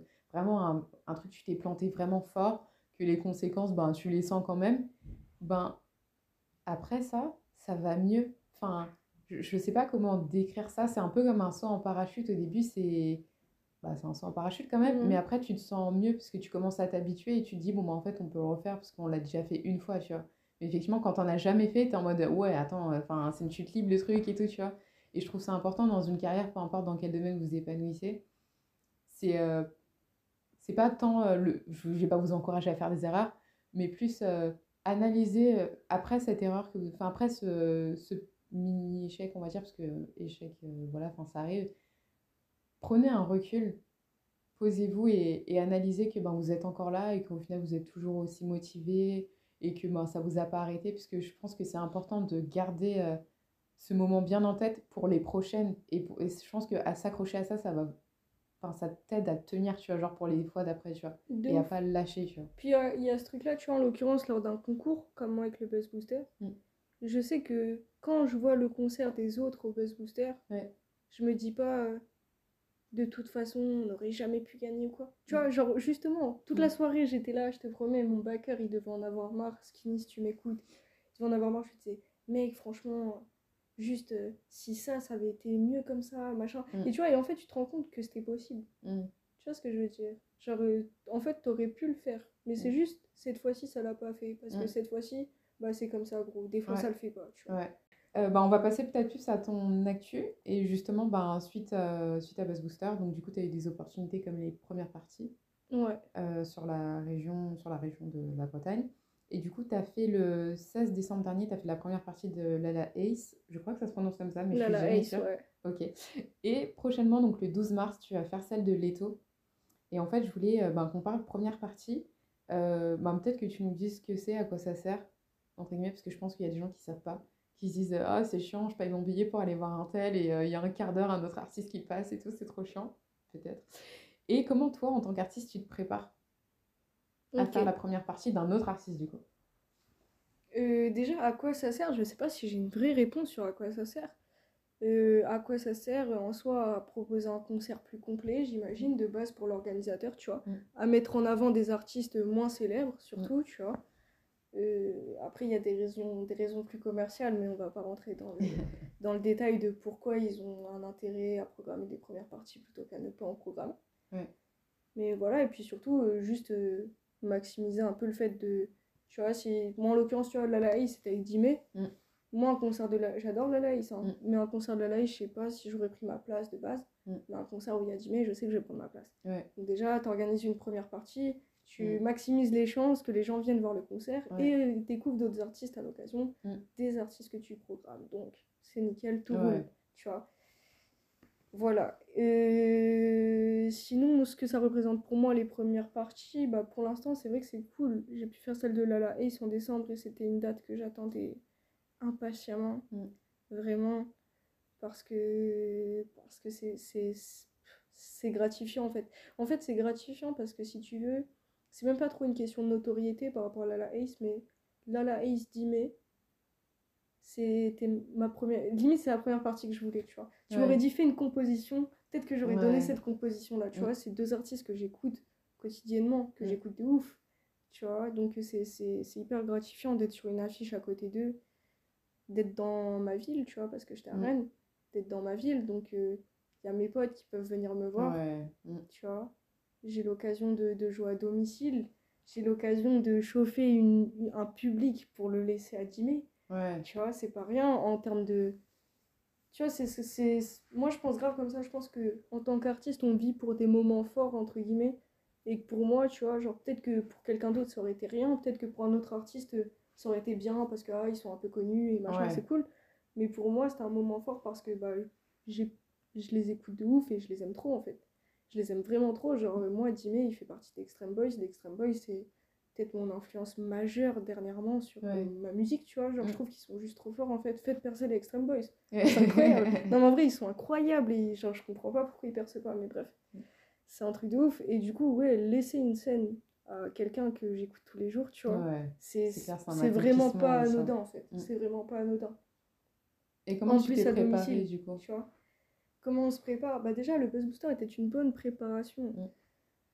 Euh, parce que le Buzz Booster, comme je le disais, c'est scénique. Donc, euh, à l'occasion du Buzz Booster, t'es entouré, machin, équipe, coach, ceci, ceci, résidence. Donc, Mm. en gros, t'es dans une salle de concert et il y a quelqu'un qui va t'aider à créer un concert. Donc, déjà, de base, euh, une fois que ton concert il est prêt, etc., tu le travailles, Mm. tu le millimètres un peu, comme je disais, genre pour qu'il soit le plus propre possible. Et quand on dit, tu vas faire la première partie de 10 mai, là, la Ace. Moi, j'essaye de ne pas penser à adapter mes sets, etc Ouais. par rapport aux artistes. Mm. Cependant, Mm. par exemple, si tu me dis que je laisse la scène à Jimmy, moi je me dis c'est peut-être plus pertinent de finir sur un banger, comme ça je lui laisse le public chaud, parce Mm. que lui il fait de la trappe euh, banger, tu vois. Et du coup, voilà, tu vois ce que je veux dire. Mais sinon, outre ça, je vais pas calculer non plus mon set par rapport aux artistes. euh, mon set il bouge pas trop. Mm. Comment je m'y prépare euh, On s'y prépare déjà mentalement. Euh, Parce que moi je monte sur scène avec euh, mon backer Skinny qui est qui est, qui est rappeur de son côté, mais qui est un peu rappeur dans son coin pour l'instant, tu vois. Genre, Ouais. il sort un peu rien et tout, donc lui, il, il rappe, il a une expérience euh, musicale du rap, tu vois, mais Mm. il a pas l'expérience pro, entre guillemets, tu vois, Ouais. de monter sur scène, machin, ceci, cela. Mais il me back. Donc, euh, déjà, le, le préparer lui aussi à, Ouais. à, à- à ce qui se passe, préparer mon, mon DJ. Tonton, c'était la première fois qu'il. Théos, pardon, moi je l'appelle Tonton, mais Mm. genre euh, c'était la première fois qu'il montait sur scène, tu vois. Mm. Du coup, euh, il y, a, il y a un peu ce côté-là, et puis tu vois, quand. Au final, c'est marrant parce qu'une scène, moi je pensais avant de faire de la scène que quand tu faisais de la scène, t'étais très stressé, très machin. Parce que j'avais un peu cette vision euh, égocentrique de l'artiste sur scène, tu vois. Mm. Alors qu'en vrai, quand t'es sur scène, bah t'es pas tout seul, mec. Et du coup, tu, tu penses pas tant que ça à toi, en fait. Enfin, moi, en tout cas, genre, je suis Mm. vachement là à me dire euh, comment ils sentent eux, est-ce qu'ils sont prêts, est-ce qu'ils sont en forme? Et du Mm. coup, en fait, c'est bien parce que ça me. Ça, Ça me décharge. Ouais, euh, ça me décharge de mon stress parce que mon stress, il n'existe plus puisque Mm. j'y pense pas, tu vois. Sauf les 5 dernières secondes. C'est. 5 secondes rituelles, t'es derrière le rideau, Ouais. t'entends que la musique, elle s'éteint et Mm. que ton DJ il part sur scène. Là, t'as 5 secondes où t'as envie de. De partir. Ouais, de- Ah, mais moi, à chaque fois, dans ces moments-là, je te jure, on est avec mon backer, on fait comme dans High School Musical. Ah oui, la ref. je te jure, les, les gros bolos. Mais mm. bref, genre euh, pour, euh, pour se calmer, parce qu'on est obligé, en fait, on est obligé de faire des blagues, de rigoler, parce que c'est les dernières minutes là où on dit il reste 30 secondes et t'es là, tu il faut, faut respirer, tu vois. Mais ouais, non, comment on s'y prépare euh, Après, il y a, y a, la préparation purement avant, de la préparation un petit peu physique Mm. Exercice de détente musculaire, respiration, euh, repousser les mauvaises énergies, des exercices un peu de confiance entre nous. Mm. Et sinon, nous, euh, comme on est vachement impatients avant les concerts, on rigole beaucoup, on fait mm. beaucoup de blagues, etc. Tu vois, faut que ça, faut que ça passe, faut que le temps y passe, faut que ça déroule. Mais voilà. Du coup, euh, les, les, premières parties en soi, ça se prépare comme un show classique. Sauf que tu as cette pression aussi de. Bah, un, les gens, ils sont pas là pour toi. Donc, euh, ça dépend un peu du public, tu vois. Ça m'est arrivé de faire euh, des. Même l'inverse, tu vois. Ça m'est arrivé d'être la tête d'affiche et que les gens, ils sont là pour la première partie. Parce que je joue pas dans ma ville, en fait. Ouais. Je joue pas dans ma ville. La première partie, c'est un, un boug euh, qui rappe localement, tu vois. Ouais, du coup, et du coup les gens, ils viennent le voir lui, tu vois. Donc, au final, le non, c'est même pas vrai de dire que la première partie, les gens, ils viennent pas forcément pour toi. Ça dépend d'où tu joues, en vrai. Mais ça, c'est une question intéressante, tu vois. Par exemple, se retrouver face à un public qui est pas réceptif, c'est un drôle de sentiment aussi, tu vois c'est un putain de drôle de Surtout qu'il faut continuer. Enfin, après, au niveau. Après, ça dépend un peu de ta personnalité. Je pense qu'il y en a qui lâchent. Il y en a qui J'en ai déjà vu euh, partir un peu de, de, scène avant la fin et partir tout court d'ailleurs, parce que l'ego euh, n'a pas supporté. Mais il y a aussi, euh, je pense, enfin, me connaissant moi, parce que j'aime trop rigoler, je pense qu'au bout d'un moment, je fais bon, ben allez, on finit ce seul moment ensemble, tu vois. bah oui, bah oui. Et à la fin, t'as, plus zéro, t'as zéro pression. T'es en mode, bon, bah, de toute façon, il y a du temps, vas-y, il me reste 10 minutes, faut que je, faut je suis là, tu vois. Mais oui. Donc, du coup, tu finis ça, tu vois. bah, en vrai, c'est bien. L'humour pour, euh, pour euh, récupérer un public pas réceptif, c'est pas, c'est pas mal. mais tu vois, ouais, du coup, par exemple, dans la création de concerts, c'est un vaste sujet intéressant aussi, mais il y a un peu cette euh, recherche aussi de comment on va garder les gens captivés, etc., tu vois. Et en l'occurrence, ouais, moi je t'ai dit, ça m'est déjà arrivé de me retrouver face à un public qui n'en avait rien à foutre de moi, bah, qui était venu pour euh, la première partie notamment. Mm. Et genre, euh, c'est dur, mais tu vois, encore une fois, dans ces moments-là, au final, moi je suis plus là à me dire, euh, putain, ça me fait chier pour mon backer. ça me fait chier pour mon DJ. Je les ai fait bouger pour un concert qui se passe comme ça, tu vois. Mm. Du coup, je, suis toujours pas dans mon. Mais tu vois, ce que je t'ai dit, en fait, une fois que tu as pris une claque et que tu as pris l'humilité, après mm. tout, tout paraît rien en fait, tu vois. Tu sais, t'es là, les gens ils t'écoutent pas, tu t'en fous tout ça c'est anodin. Tu es là et tu te dis au pire, euh, c'est comme si j'avais une répétition. ouais, voilà. j'ai une répétition mm. sur une scène, c'est cool. J'ai gratté trois contacts. oui, c'est clair, c'est On a mangé gratuitement. relativiser. Non, mais de... moi je pense que c'est la manière de voir les choses parce que sinon, ben, tu profites jamais. Enfin, t'en voudras toujours plus. Tu veux quoi? Tu veux un... un, stade de France? Tu veux... Et puis même quand il y a le stade de France, tu vas te rendre compte que tout le monde n'écoute pas ta musique parce que les gens ils sont en train. Enfin, ou comme je vois, il y a des. Les gens qui partent aux toilettes, tu vas les arrêter. Ouais, de ouf. Ou même, je vois, il y a des superstars, ils sont pas contents parce que euh, les gens, ils sont en train de les filmer pour leur story. Alors oui, je peux comprendre que tu as préparé un spectacle, tu as envie que les gens vivent le truc, mais euh, d'ailleurs, les gens font ce qu'ils veulent. Ouais, c'est un blague. Ils ont payé leur place. Hein. C'est pas comme si tu les avais invités, laisse-les tranquilles. Clairement. et puis, euh, enfin, c'est bon, enfin, fais ton truc et ils font leur truc, tout le monde passe un bon moment et, ou pas, mais qu'importe. En tout cas, tu n'as pas le contrôle sur euh, tout. Déjà, toi, en tout cas, tu as le contrôle sur toi le moment que tu passes. Et ben, gère ça déjà. Tu vois? C'est un blague. Tu vois, c'est, on parlait un peu de ça tout à l'heure aussi, euh, en off également, mais au final, l'essentiel dans un concert, c'est quand même de juste que tout le monde en garde un bon souvenir, tu vois. Mm. Genre, de la même façon, si un public n'est pas réceptif et que tu vas les forcer, tu vois, moi je trouve ça agaçant les gens qui font ça. Tu vois, genre, euh, tu vas aller leur dire ouais, et maintenant, quand je dis eh, vous dites oh, et machin. Les mm. gens, ils ont déjà pas envie, frère. Mm. Laisse-les dans leur coin. En vrai, les gens, ils ont pas envie, laisse-les. Tu vois. De toute façon, dès que tu es sur une scène, dans les yeux des gens, tu vois très vite qui va te suivre, qui en a rien à foutre que tu sois là. Et du coup, tu t'adresses tout de suite aux bonnes personnes. Ouais, tu vois ce que je veux dire euh, Je pense qu'il faut un allié. Après, il faut le trouver. après, la foule attire la foule. Tu vois ce que je veux dire Une fois que tu en as deux, trois, ouais, c'est clair. Ça fonctionne. Quand tu montes sur scène, moi en l'occurrence, ce qui est bien à Rennes, c'est que j'ai toujours deux, trois potes. Mm. Tu vois le concert dont je te parlais où j'étais la tête d'affiche, mais où ça s'est grave pas bien mm. passé, par exemple. Enfin, en vrai, le concert c'était cool. Juste, mm. euh, moi j'ai kiffé, les organisateurs grave gentils et tout, tu vois. Mais genre, euh, au final, bizarre, tu vois. Genre, en mode, je suis montée sur scène, la salle s'est vidée. Ouais. Tu tu vois En vrai, c'est bizarre de ouf mm. comme sentiment. J'ai repensé à un truc. Une fois, j'ai vu Jossman en concert. Mm. Il faisait la première partie de qui? Faisait la première partie de Lord Esperanza. Ah oui. Ok Jossman, il est monté sur scène, tout le monde est sorti de la salle. Et tout le monde est revenu pour Lord Esperanza. Jossman, Lord Esperanza. Mm. Tu vois ce que je veux dire? Et genre, j'ai repensé à ce moment-là et je me suis dit, c'est pas comprendront plus tard. tu vois ce que je veux dire Genre, en vrai, en vrai même, même Jossman, ça lui est arrivé à lui, gros. T'es ma Jossman aujourd'hui. Tu vois ce que je veux dire faut pas, faut pas se laisser abattre par des trucs comme ça parce que tu vois, quand on dit des trucs en mode ouais, c'est des belles histoires qui arrivent à une personne sur un million de percées, etc. Les gens qui sont pas allés au bout, c'est même pas qu'ils avaient pas de talent, mm. c'est même pas qu'ils étaient pas forts. Tu vois ce que je veux dire? C'est qu'il y en a plein d'entre eux, ils ont lâché pour des raisons, tu vois, qui sont comme celle-ci, tu vois. monter sur scène, ça leur faisait trop peur. Ou bien ils sont euh, montés sur scène, ils ont une mauvaise expérience et ça a été trop traumatique, tu vois ce que je veux dire? Et du coup, faut, faut pas perdre de vue que en fait, juste en n'abandonnant pas, tu, maximises, enfin, tu, tu, donnes ta chance, en fait, d'être cette personne, tu vois, qui va réussir, tu vois. Enfin, même si aujourd'hui les places ne sont plus comptées dans le rap français, tu vois. Mm. Mais... Et même si t'as pas confiance, c'est ça, euh, comme on dit fake it until you make it, tu vois, genre lâche pas, lâche pas jusqu'à ce que tu l'aies, en fait. Attends qu'elle arrive, je sais pas, peut-être, peut-être pas, tu vois, mais faut pas lâcher parce que c'est clair que, ben, Enfin, moi, je pense qu'effectivement, il y a le talent, il y a le travail, mais après, il y a effectivement la personnalité. Et dans la personnalité, il y a. Euh, euh, moi, enfin, on va, on va s'étaler là-dessus, tu vois.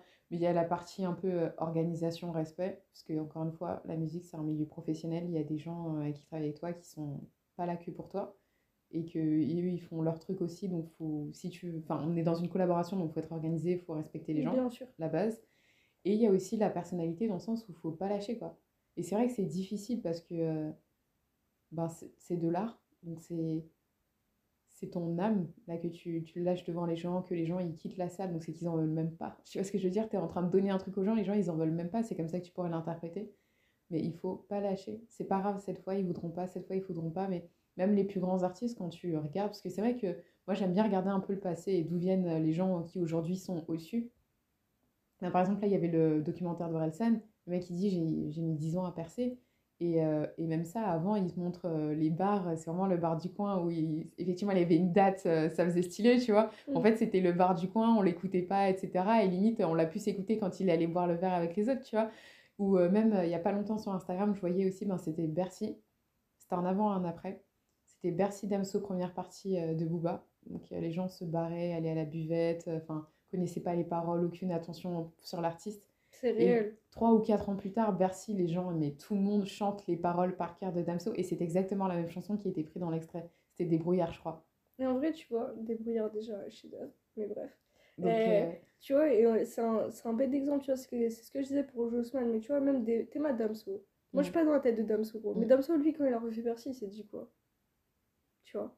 Il s'est dit, c'est bon, je vous roule dessus. Ouais je vous roule dessus. Vous m'avez manqué de respect, mais maintenant je vous roule dessus. maintenant vous maintenant, êtes vous mes payez. clients. Ouais, c'est ça. Maintenant vous avez payé pour venir me voir. ah, je te jure. La première fois, vous m'avez subi. mais là, là. Ah, gros, la, la, première fois, t'as préféré aller te chercher un coca à la buvette. Aujourd'hui, aujourd'hui, tu te coupes un bras pour être au premier rang, tu vois. Genre, c'est réel. Aujourd'hui, tu vas payer ta place, tu vas l'échanger à 350 euros là sur ah, Internet. mais aujourd'hui, tu vas pas pisser pour me voir. Tu vois ce que je veux dire Alors qu'avant, t'étais parti pour aller voir ton coca. Mais ouais, non, c'est. Faut vraiment pas lâcher, faut continuer de travailler et puis faut. Faut pas compter que sur le talent. Parce que je trouve que c'est un peu le danger dans la musique, c'est souvent on parle de talent, mais le talent tout seul, malheureusement, ben. Aujourd'hui. Euh, je vais dire un truc, oh, je vais peut-être affoler la communauté Ziak, mais je le dis et je le mm. pense sincèrement. Aujourd'hui, Ziak, s'il est célèbre, c'est pas parce qu'il fait du bon son, mm. c'est parce qu'il a une esthétique de ouf. Mais Ziak, c'est pas celui qui a sa cagoule et qui en fait avant. Ouais, euh, tu sais, il a un espèce de bandana noir euh, sur le, oui, oui, c'est ça que je vois qui c'est. Tu vois, et ben en vrai, ce mec, je dis la vérité, il est célèbre parce qu'on a mis beaucoup d'argent sur lui et mm. parce que son esthétique, elle est stylée. C'est pas mm. parce que c'est un putain de rappeur. S'ils voulaient faire percer un putain de rappeur, ils auraient pris Dean Burbigo, ils auraient, mm. ils auraient pris, tu vois, ils auraient pris un, un boug qui rappe en fait, tu vois. Ils auraient pas pris Zia, gros. Ils auraient pris, tu vois, on parle de drill, ils auraient pris Menace Santana, gros. Pourquoi ils prennent pas Menace Santana, ils prennent Zia? Parce que eux, ils vont te vendre quelqu'un, ils vont pas te vendre de la musique, tu vois. Donc, déjà de base, si t'es quelqu'un de d'exécrable ou quoi dans la vie, etc., bah soit t'as le plus grand des talents et t'es vraiment super fort et tu mettais tout le monde d'accord, ou bien t'es une légende, tu vois. Booba, il peut se permettre d'être un peu exécrable, mm. tu vois, parce que, un, il n'est pas que ça, mm. deux, on sait que c'est beaucoup de jeux et beaucoup de ceci, cela, et trois, il a le statut pour le faire, tu vois. Mais dès que tu es un jeune artiste, mm. en vrai, être. Tu te fermes des portes en fait. Sans blague, un truc de fou. Et il faut pas oublier que tu es exécrable. Toi, es, tu te vois peut-être comme, euh, comme euh, je sais pas, une, diva, tu es dans un délire égocentré et tout. Mais en vérité, faut pas oublier qu'autour de toi, il y a aussi des techniciens en fait. Tu vois, quand tu montes sur scène. Ouais quand tu montes sur scène, c'est pas le programmateur, les artistes et le public. Hein. C'est un ingénieur du son, c'est des ingénieurs de, des lumières, mm. c'est de la régie, c'est des techniciens tout autour de toi et c'est des gens mm. qui taffent, tu vois. Et en vrai, ces gens-là aussi, ils comptent en fait. Mm. Ça compte aussi en fait d'être gentil avec ces gens-là, tu vois. Et genre, quand t'es trop égocentré, trop dans ton délire, que t'es pas forcément bon ou humble, etc., et bah tu passes à côté de tous ces gens-là, tu vois. Alors qu'au final, eux-mêmes, ils peuvent t'ouvrir des portes d'une certaine façon, tu vois. Mm. Et au-delà de t'ouvrir des portes, bah, quand euh, la, le programmateur il dit ah, ce serait bien de faire venir jouer Siago et tout, mm. bah, autour de la table, tout le monde dit ouais, super, Siago, la dernière fois qu'elle est venue, c'était génial, tu mm. vois. Et personne dit. Euh, ouais, tu vois ce que je veux dire Genre en vrai, et c'est super important. Et, et, et ces gens-là, au final, c'est grâce à eux qu'on fait ce qu'on fait aussi, tu vois les ingénieurs, les beatmakers, la régie quand on est sur scène, ceci, cela, ces gens-là, ils font exister les médias, tu vois. Mm. C'est eux aussi la musique en fait. Ils font la musique comme nous on fait la musique. Il n'y a pas de musique sans eux même chérie. Et, et tu vois, tout à l'heure on parlait de pas abandonner. Et moi je trouve aussi que des fois il faut pas abandonner aussi pour ces gens-là.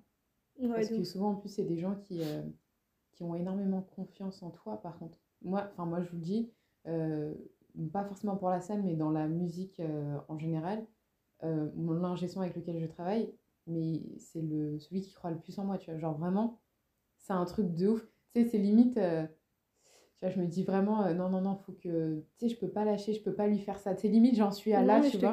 Je te et tous les gens qui croient en moi fort, je suis en mode. Sais, des fois, tu as, des pertes de confiance et tout, où tu te dis, mais pourquoi je fais ça en fait? Pourquoi je me bats? Pourquoi? Enfin, même financièrement, pourquoi je me mets sous là-dedans Tu vois, genre, pourquoi? Et au final, tu sais, du coup, je, je transforme la question en pour qui, tu vois, limite. En mode, non, eux, ils, croient en moi, enfin, je peux pas les lâcher et tout. Genre, il y en a, ils me suivent à tous mes concerts, ils viennent tout le temps et tout, tu vois. Genre, je me dis, je peux pas les lâcher et, me dire, non, bah, c'était sympa, mais maintenant c'est fini, salut, tu vois. Et, et, ça fait la diff, en fait. Ça fait la diff d'avoir euh, d'avoir ces personnes-là, et encore plus quand ce sont des professionnels de la musique, je trouve. De ouf. Parce que ça, ça te réconforte encore plus en tant qu'artiste, tu vois. Ouais, puis ils en ont vu d'autres, tu vois. Mm. Faut pas oublier que toi, l'ingénieur du son, tu vois, je vais parler de de mon ingé de scène, par exemple. Ouais. Mon ingé de scène, euh, c'est toi, peut-être euh, un artiste, il passe à côté, il en a un peu rien à foutre, qui se dit c'est un ingénieur du son, c'est un technicien, je sais pas quoi, c'est un mec de la régie. Mais en vérité, genre lui, il a déjà travaillé avec, euh, je sais pas, Joule, avec, avec des Booba, des gens tu vois, des trucs de ouf en fait. Mm. Et, et, et, ces gens-là, en fait, ils ont une expérience, et du coup, dès que ces gens-là, ils te confèrent de la confiance, ils viennent te dire, ouais, moi je crois à ce que tu fais, Mm. C'est intéressant parce que eux, ils, ils en ont vu d'autres, tu vois. Ils ont vu des pros. Ils ont vu des pros dans l'intimité comme ils te voient toi dans l'intimité, entre guillemets, tu vois, genre dans les coulisses. Tu vois ce que je veux dire? Mm. Et c'est une force, c'est une force de ouf. C'est une force de ouf. Pareil, moi j'ai un beatmaker, c'est c'est le sang. Scream Davis, si tu m'entends, tu es le sang. Mm. Genre vraiment en mode de... ce frérot, j'ai tellement. En fait, dis-toi carrément, moi je suis dans une matrice supérieure à toi, je me dis, il est tellement doué, je suis obligée de le faire percer. Enfin, je suis obligée de percer mm. parce que si je perce, c'est sur ses prods, en fait. Tu vois et je, je, suis même dans un rapport presque de dépendance, entre guillemets, où je me dis, sans ses prods, je pourrais pas percer, tu vois. Et je me dis, faut que je perce parce que faut que. Faut, même, même moi, je crois que je peux faire briller un peu ce qu'il fait, tu vois. Mm. Genre, je peux faire rayonner son taf, tu vois. Là, ben, de ce qu'on a dit, tu as fait pas mal de choses, puisque finalement, euh, Buzz Booster, ça t'a pris une bonne partie de l'année 2021. Ouais. Et du coup, forcément, pendant que tu faisais ça, tu ne sortais pas de son. Ouais. et, récemment, du coup, tu as, sorti, il y a trois mois exactement, tu as sorti Faster. Et du coup, c'est euh, ce que je voulais vraiment savoir, c'est pourquoi tu as choisi euh, Faster pour revenir Franchement, je vais répondre honnêtement. Faster, c'est un son, je l'aime bien parce que c'est un de mes morceaux, tu vois. Mm. Mais en vrai, de vrai, c'est un son, ça, on va dire, ça fait un moment. En vrai, il a peut-être deux ans déjà, tu vois. Il est un peu vieux en vrai. Et le truc, c'est qu'il y a plein de gens à qui j'avais fait écouter Faster. Euh, en fait, c'est compliqué, mais tu vois, j'avais, j'avais teasé un projet que j'ai pas sorti pour, euh, pour une raison très simple c'est que j'ai écrit un projet et je me suis dit c'est pas suffisant, j'en ai écrit deux. Et puis au final, je me suis perdue. Mm. En fait, je me suis perdue dans du doute, dans, dans plein de trucs, tu vois, et genre, euh, je commence à ressortir de ça, tu vois. Mm. Je me suis perdue en mode, euh, ouais, mais au final, est-ce que c'est ce que les gens, ils, ils attendent de moi? Tu vois, j'étais dans des questions, en fait, qui sont pas des bonnes questions. Quand t'es artiste, faut que tu te libères de tout ça, parce que mm. ça fait péter les plombs, en mm. En vrai, ça peut rendre fou, vraiment, tu vois. Moi, à tel point que ça a buté ma créativité, en fait. Je pouvais plus écrire. Je pouvais plus écrire. Je me posais tellement de questions qu'au final, j'avais trop de données en tête. Et du coup, face à une feuille, bah... Voilà trop de, tu vois, trop parasité en fait. Mm. Et Faster, ça faisait longtemps qu'il était là. Moi, je l'aime bien sans plus. J'avoue que je m'en suis un peu lassée parce qu'au final, ça fait un moment que je le connais. Et je sais ce que j'ai fait il y a un mois, tu vois. Mm. Donc Faster qui a deux ans, tu vois. c'est bien, ça fait partie de l'histoire, mais je mm. sais, je sais le, le, niveau de ce qui se fait actuellement, tu vois. Mais cependant, c'est un son que j'avais sur scène. C'est un son que mes potes, ils ont kiffé. C'est une prod de Didier Aubert. Euh, qui est un, un, frérot aussi de mm. Rennes, tu vois. Et euh, je me suis dit, il faut, faut, quand même que je le sorte, parce que je sais qu'il va, il va parler à des gens ce morceau, entre guillemets. Mm. Tu vois. De la même façon, tu sais qu'il y a plein de gens qui me disent, c'est ton meilleur morceau. Tu vois. Et il y a plein de gens qui me disaient ça, alors qu'ils ont écouté même des morceaux à moi actuels, etc. Tu vois. Alors que, objectivement, hein, pour soyons objectifs. Non, mais même au-delà de pour moi, genre, euh, ça n'a rien à voir. Genre, j'ai clairement progressé, tu vois. Mais juste parce que c'est une grosse prod, un peu, un mm. peu crasseuse, un peu punky, c'est des gens qui aiment bien les sons un peu, un peu bressons comme ça. Je ne mm. même pas comment définir, tu vois, il y a un côté un peu, un peu moi j'aime bien le terme crasseux. Je trouve ça un peu crasseux, tu vois. C'est un peu sale. Bah, tu vois, genre, je me suis dit, je le, je le sors pour ce pour ces gens-là en fait. Parce que je sais qu'il y a des gens qui vont le kiffer. Les gens qui le kiffent pas, tant pis, ils passeront à côté. Mm. Mais s'il y a deux, trois personnes qui, qui l'aiment bien, bah tant mieux. Ils pourront l'écouter au moins, tu vois. C'était vraiment me, me, limite me libérer de ce morceau et comment expliquer? Tu vois il y a plein de morceaux comme ça. Au final je me suis dit je les sortirai jamais parce que mm. moi ils, ils, me conviennent plus par rapport à ce que je fais maintenant et tout. Et je me suis dit mais peut-être qu'il y a des gens à qui ils conviennent tu vois. Mm. et moi je vais les priver de ça gratuitement tu vois. Donc au final autant les sortir. Donc euh, je suis revenue sur Faster parce que ça me permettait d'enterrer euh, ce truc là tu vois. Mm. genre de de, de, me libérer de Faster, comme ça. en fait, dans ma tête, j'enterrais l'ancienne. Euh, mon, ancienne moi, tu vois. Mm. Genre euh, mes anciens sons, quelque part, tu vois. Avec euh, les derniers de mes anciens sons, qui sont Faster et Lila. Mm. Et du coup, la suite qui sera le début de, de mon renouveau, tu vois. Mm. Voilà, c'est ça. Et, et, ouais, du coup, c'était le choix évident pour moi. Et je voulais sortir une trappe en opposition à Lila, qui est sortie un peu après, tu vois. Ouais. Et justement, Lila. Donc du coup, c'est vraiment le, type de prod sur, le, sur lequel on ne t'entend pas jusqu'à présent.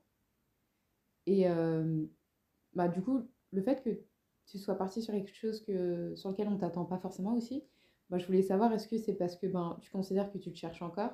Ou est-ce que c'est parce que tu ou est-ce que tu penses tout simplement que tu n'as pas encore pu délivrer à ton public tout ce que tu savais faire? Mmh, Déjà, Lila, la prod, c'est Eden qui l'a faite. C'est une beatmakeuse grave douée que j'ai dans mon entourage et qui fait pas mal de prod, euh, qui sont toutes euh, très originales, tu vois. Donc euh, c'est intéressant et pour moi c'est vraiment un plaisir de, de, poser sur ces prods parce que je me dis, elles ont des sonorités en fait que je retrouve pas. Et je kiffe ça, tu vois. Vraiment, tu vois, dès qu'on mm. parlait d'artistes dans des formats un peu purs et tout, Eden elle a quelque chose de très pur, tu vois, mm. dans, dans sa conception artistique. Donc parfois un peu cafouillis, tu vois, parce mm. que quand c'est trop pur, du coup, ça manque de méthode, ça manque de mm. technique, ça manque de maîtrise. Mm. Mais du coup, en termes d'originalité, bah, c'est toujours fort, en fait, tu vois. Et du coup, ouais, voilà, Lila, c'était bien parce que je trouvais que justement, elle n'était pas trop cafouillie et pourtant, on ressentait tout, tout, tout le talent qu'elle peut avoir. Ouais, et l'originalité aussi, du coup. C'est ça. Et euh, j'ai posé un morceau comme ça. Parce que, euh, en vrai, moi, je l'aime bien. Et de base, c'est le morceau que j'avais écrit à l'époque où j'avais parlé de mon projet, machin. C'est le morceau que j'avais écrit pour le sortir en pré-sortie de projet. Mm. Voilà. Donc, pour moi, il faisait euh, déjà cette, sorte de transition, tu vois. Et euh, c'est un peu nouveau au sens où c'est marrant parce que pour moi, c'est plus nouveau du tout. Parce que c'est vrai que j'ai bien bossé ce truc-là, en fait. Tu vois, les morceaux autotunés, de la mélo, mm. etc., ces derniers temps. Mais c'était un peu nouveau pour moi de bosser un truc comme ça. Et je trouvais que bah il y avait ce côté aussi pur, tu vois. Mm. Et tu vois, comme dans Faster, au final, c'est un peu ce truc-là. Mm. J'ai voulu délivrer une forme pure de ce que je savais faire avant de passer à une forme élaborée. Mm. Parce que, et tout ça, c'est peut-être un peu prétentieux, mais en vrai de vrai, je le fais pour la postérité. Je le fais pour plus tard, les gens ils puissent revenir sur mes sons et dire, dans une forme plus pure, sa musique elle ressemble à ça en fait. Tu vois ce que je veux dire? Et qu'on puisse voir les défauts, machin, avant que je les ai corrigés, etc. Parce que pour moi, tout ça, c'est un shonen, en vrai de vrai. Tu vois C'est épique. Et c'est je suis un je suis, je suis Naruto euh, détesté par le village et je vais finir au Kage en fait. Tu vois ce que je veux dire? Et du coup, pour moi, ce qui fait le charme d'un Naruto, mm. c'est pas seulement qu'il devienne Okage, mm. c'est que on le sait qu'au début Naruto c'était ce qu'il était. Et tu mm. vois ce que je veux dire? Et du coup, j'ai pas envie de, de cacher ce début de carrière, on va dire. Donc euh, voilà, Lila pour moi c'était aussi un peu ce truc là. Mais depuis, ouais, j'ai beaucoup plus travaillé euh, des morceaux comme ça. Euh, ça veut pas dire que je maîtrise, pas du tout. Je considère, bah, comme tu le disais, que je suis toujours en, en, en, découverte moi-même de, de mon art, tu vois. Genre, je, je, me considère. Tu vois, quand je disais tout à l'heure pour le buzz booster, faut être prêt, c'est un peu de ça dont je parlais aussi. faut être un peu pro au sens d'un peu organisé, mais il faut surtout être prêt artistiquement, sentir que bah ça y est, t'as ta proposition artistique et qu'elle est bonne et que ça va péter, tu vois, enfin ça a marché. Et moi je ressens pas ça encore, même si j'avoue que sans trop m'avancer, ces derniers temps je sens que je commence à, à comprendre un peu où je vais. Mm. Je comprends où je vais. Bah, grâce à, à Scream Davis, le beatmaker dont je parlais, c'est bête, hein, mm. mais ces prods, elles rendent tout évident, en fait. C'est un truc de fou. En vrai, c'est un truc de fou, c'est un peu magique à, à expérimenter, mais c'est vraiment fort. C'est vraiment fort. Tu vois, c'est bête à dire, mais c'est grave honnête. Hein. Moi, je, je, te le dis honnêtement, de tous mes sons qui sont sortis, je trouve qu'il n'y en a aucun qui est bon, en vérité. Je trouve qu'ils sont tous trouve, euh, moyens, tu vois. Genre, il y en a même que je trouve mauvais. En vrai, si je suis honnête, je vais pas dire lesquels, parce qu'il y a des gens qui les aiment bien, je vais pas insulter leur goût, tu vois. Mais genre, en vérité, moi, je trouve ça pas ouf. Parce que je sais que c'est que, tu vois, c'est que le début. C'est comme si mm. ça faisait deux ans que je fais du foot, je vais pas dire je suis Lionel Messi, mm, frère, c'est mm, n'importe quoi, tu vois. Bah, c'est exactement ça, tu vois. Je sais que c'est pas ouf, mais c'est le travail qui je Ressens, je ressens la même chose que toi. Euh, mais euh, ça m'empêche pas de lâcher des sons du coup. Tu, tu vois, euh, et, et, et, je sais pas si c'est pareil pour toi, mais je sais que mes sons, ils sont pas forcément bons, etc. Peut-être que même demain, je vais écrire un son encore que je trouverai pas forcément bon. Mais comme euh, je te disais pour l'échec du Buzz Booster, chacune de ces sortes d'erreurs, entre guillemets, ça, ça, renforce ma conviction que où je vais, c'est possible en fait. Que, en fait, plus ça va, mieux je comprends ma vision en fait, tu mm. vois. Dès que je me dis, euh, je vais réussir parce que je rappe bien, parce que je vais faire des putains de sons et que machin et ceci, cela, tous mes sons qui sont pas des putains de sons, bah, en fait, je comprends pourquoi ils sont pas des putains de sons. Mm. Et je comprends que ça n'empêche pas que. D'autres euh, les Tu vois ce que je veux dire ou pas et, que, et surtout que, que, que je vais progresser quand même, en fait. Tu vois, je me mm. sens pas bloquée. En fait, chaque fois que je sors un son, je me dis pas. Mince, alors, euh, j'ai il est pas si bon que ça, tu vois. Genre, mm. euh, je me dis, eh bah, c'est normal. S'il est pas bon, c'est que je suis pas arrivée à mon max, en fait, et tant mieux. Et tant mieux de ouf, tu vois. Mais le plus marrant, en tout cas, moi, c'est un peu ce qui m'est euh, déjà arrivé, c'est que parfois, c'est même le son que t'aimes le moins. Les gens, ils aiment trop. Mais de ouf. Ça fait péter les plombs. et du coup, sur Spotify, c'est en top 1. C'est du coup, quand on découvre ton profil, c'est le truc le plus écouté en ce moment. Et t'es en mode, mais purée, mais qui écoute ça non-stop, en fait Je te jure, non, j'ai le même problème. Mais je crois que c'est pareil pour tout le monde, là. C'est n'importe quoi. De fou. Mais ça me fait trop rigoler. Mais du coup, je trouve ça intéressant aussi de intéressant et encourageant pour les artistes, parce qu'il y en a plein, des artistes, des beatmakers, qui sortent rien se disant non, mais c'est pas la prod parfaite, c'est pas le son parfait, non, c'est pas encore assez bon pour que je le sorte, pour que je le présente. C'est pas grave. En, fait, ouais, tu te tues dans l'œuf quand tu fais des trucs comme ça, tu vois. Parce qu'en fait, il y a des enseignements que tu n'auras pas es dans ta chambre. Parce que moi, j'ai rappé 10 ans dans ma chambre, hein, et mm. pourtant, je fais pas des bons sons. Donc, euh, quelqu'un peut m'expliquer pourquoi Parce que moi, j'ai la réponse de pourquoi. Qu'est-ce que je veux dire Genre, c'est pas euh, en mode, ouais, plus je travaille, plus je vais être fort. Il n'y a pas que ça, en fait. Mm. En fait, il y a juste se confronter à des, à des trucs, en fait. C'est juste, tu vois, par exemple, moi, je me disais, je rappe de ouf, mm. c'est gagné, c'est bon. Je rappe putain de bien, je sais écrire des bêtes de texte. Et puis, euh, un jour, il a fallu aller au studio, tu vois. Et dès que tu vas au studio, est-ce que, est que bien rapper, ça suffit? Non. Il mm. faut être à l'aise. Il euh, faut être à l'aise. Il faut, des ambiances. faut que tu réfléchisses à ta voix. Il mm. faut que tu orientes l'ingé son sur le mix. faut que... Tu vois, en fait, ça demande un tas de compétences. Et en mm. fait, si tu continues de faire ton bail dans ta chambre et à dire, ouais, quand je vais sortir de ma chambre, je serai prêt, ça va péter. Ben, en fait, tu te prives de ces enseignes, de tous ces échecs, justement, qui, qui te disent, bah en fait là euh, ça va pas du tout, je suis incapable de discuter avec un ingé son parce que j'y connais rien, tu vois. Mm. ça va pas du tout, je sais pas faire des ambiances, ça va pas du tout, je sais pas ceci, cela, tu vois. Mm. Et tu te, tu te mets dans le piège en fait. Tu te mets dans le piège de ouf. Pareil, tu dis, je, je vais pas sortir mes sons, et le jour où tu, tu dis, ça y est, c'est celui-là, il est mm. bon, et tu le sors et tu vas faire 200 vues. Ouais, ça tu prend pas, ouais. Tu vois, genre, c'est mm. pas. Parce que tu pas créé une fanbase qui sera capable de dire, ah, regardez, Siago aujourd'hui, elle fait un vrai putain de son. Et moi, ça fait 5 ans que je la suis, j'ai toujours dit qu'elle allait faire des. Tu vois ce que je veux dire? Tu n'auras pas ces gens-là, là, tu vois. Tu seras tout seul et tu vas sortir ton putain de son. Et ton putain de son, ça deviendra ton premier son. Donc, sous-entendu, le moins bon son, entre guillemets. Tu vois ce que je veux dire? Et du coup, tu te seras tiré une balle dans le pied un peu, tu vois. Je trouve ça bête. Puis surtout, je trouve que si on revient à l'essentiel, au-delà de perso, au-delà de je sais pas quoi, la mm. musique, ça se partage en fait. Ouais, c'est clair. Et c'est triste. Euh, en vrai de vrai. C'est clairement triste de pas oser se. se enfin, montrer. Ouais, oser se montrer. Mm. C'est dommage. Et en fait, et comme, comme tu le disais un peu précédemment aussi, c'est en, en ne lâchant rien, on prive aussi les autres de notre musique. Et ça, on a tendance à l'oublier que la musique ne nous appartient pas. C'est pas parce que c'est nous qui la créons que c'est à nous. En vrai, c'est pas vrai en fait la musique, elle appartient à, tout le monde. C'est un truc de dingue ce que je dis. Mais l'art, c'est vrai, ça appartient pas seulement à son créateur. Complètement d'accord. Et du coup, ben, il y a des gens, et comme nous, vous imaginez si, euh, réfléchissez à la chanson qui vous a vraiment consolé quand ça n'allait pas, imaginez si l'artiste, il avait fait, je sais pas, moi quand je suis sur scène, cette chanson, j'aime pas trop, je suis pas à l'aise d'aborder ces sujets-là, du coup, je veux pas le sortir. Imaginez comment vous auriez passé cette épreuve sans ce son. De ouf encore une fois, en plus de ça, au-delà de, de la peur de ne pas être parfait, euh, la musique, c'est comme tu disais, des bons moments. Et en fait, ne pas sortir de sa chambre, c'est aussi se priver des bons moments, des rencontres, de, de, tout, de tout ce qu'est la vie d'artiste, en fait. Euh, les bons et les mauvais moments, d'ailleurs. Hein. Vraiment, même les moments de galère et tout, franchement, ça te fait ouvrir les yeux sur toi, sur les personnes autour de toi, sur des, des choses que, que tu faisais mal. Dans les mauvais moments, tu as du bon aussi, tu vois. Clairement. Au final, le... regarde, c'est tout bête, hein, mais le concert dont je parlais qui mm. a raté, ou même la finale du Buzz Booster, mm. moi, au final, si on reprend les choses à la base, qu'on oublie euh, le concours, euh, on est 10 sur 700, et je sais pas quoi, on oublie mm. toute la pression, on oublie tout ça. Je suis juste sur scène avec mon meilleur pote, en fait. C'est clair. Je suis sur scène avec mon meilleur pote, et il y a 10 personnes autour qui travaillent pour nous, qui sont en train de s'agiter tout autour pour qu'on fasse le meilleur concert possible. Tu vois ce que je veux dire? Et en fait, ça, c'est une chance. Et tu vois, et, et, et moi, c'est ce que.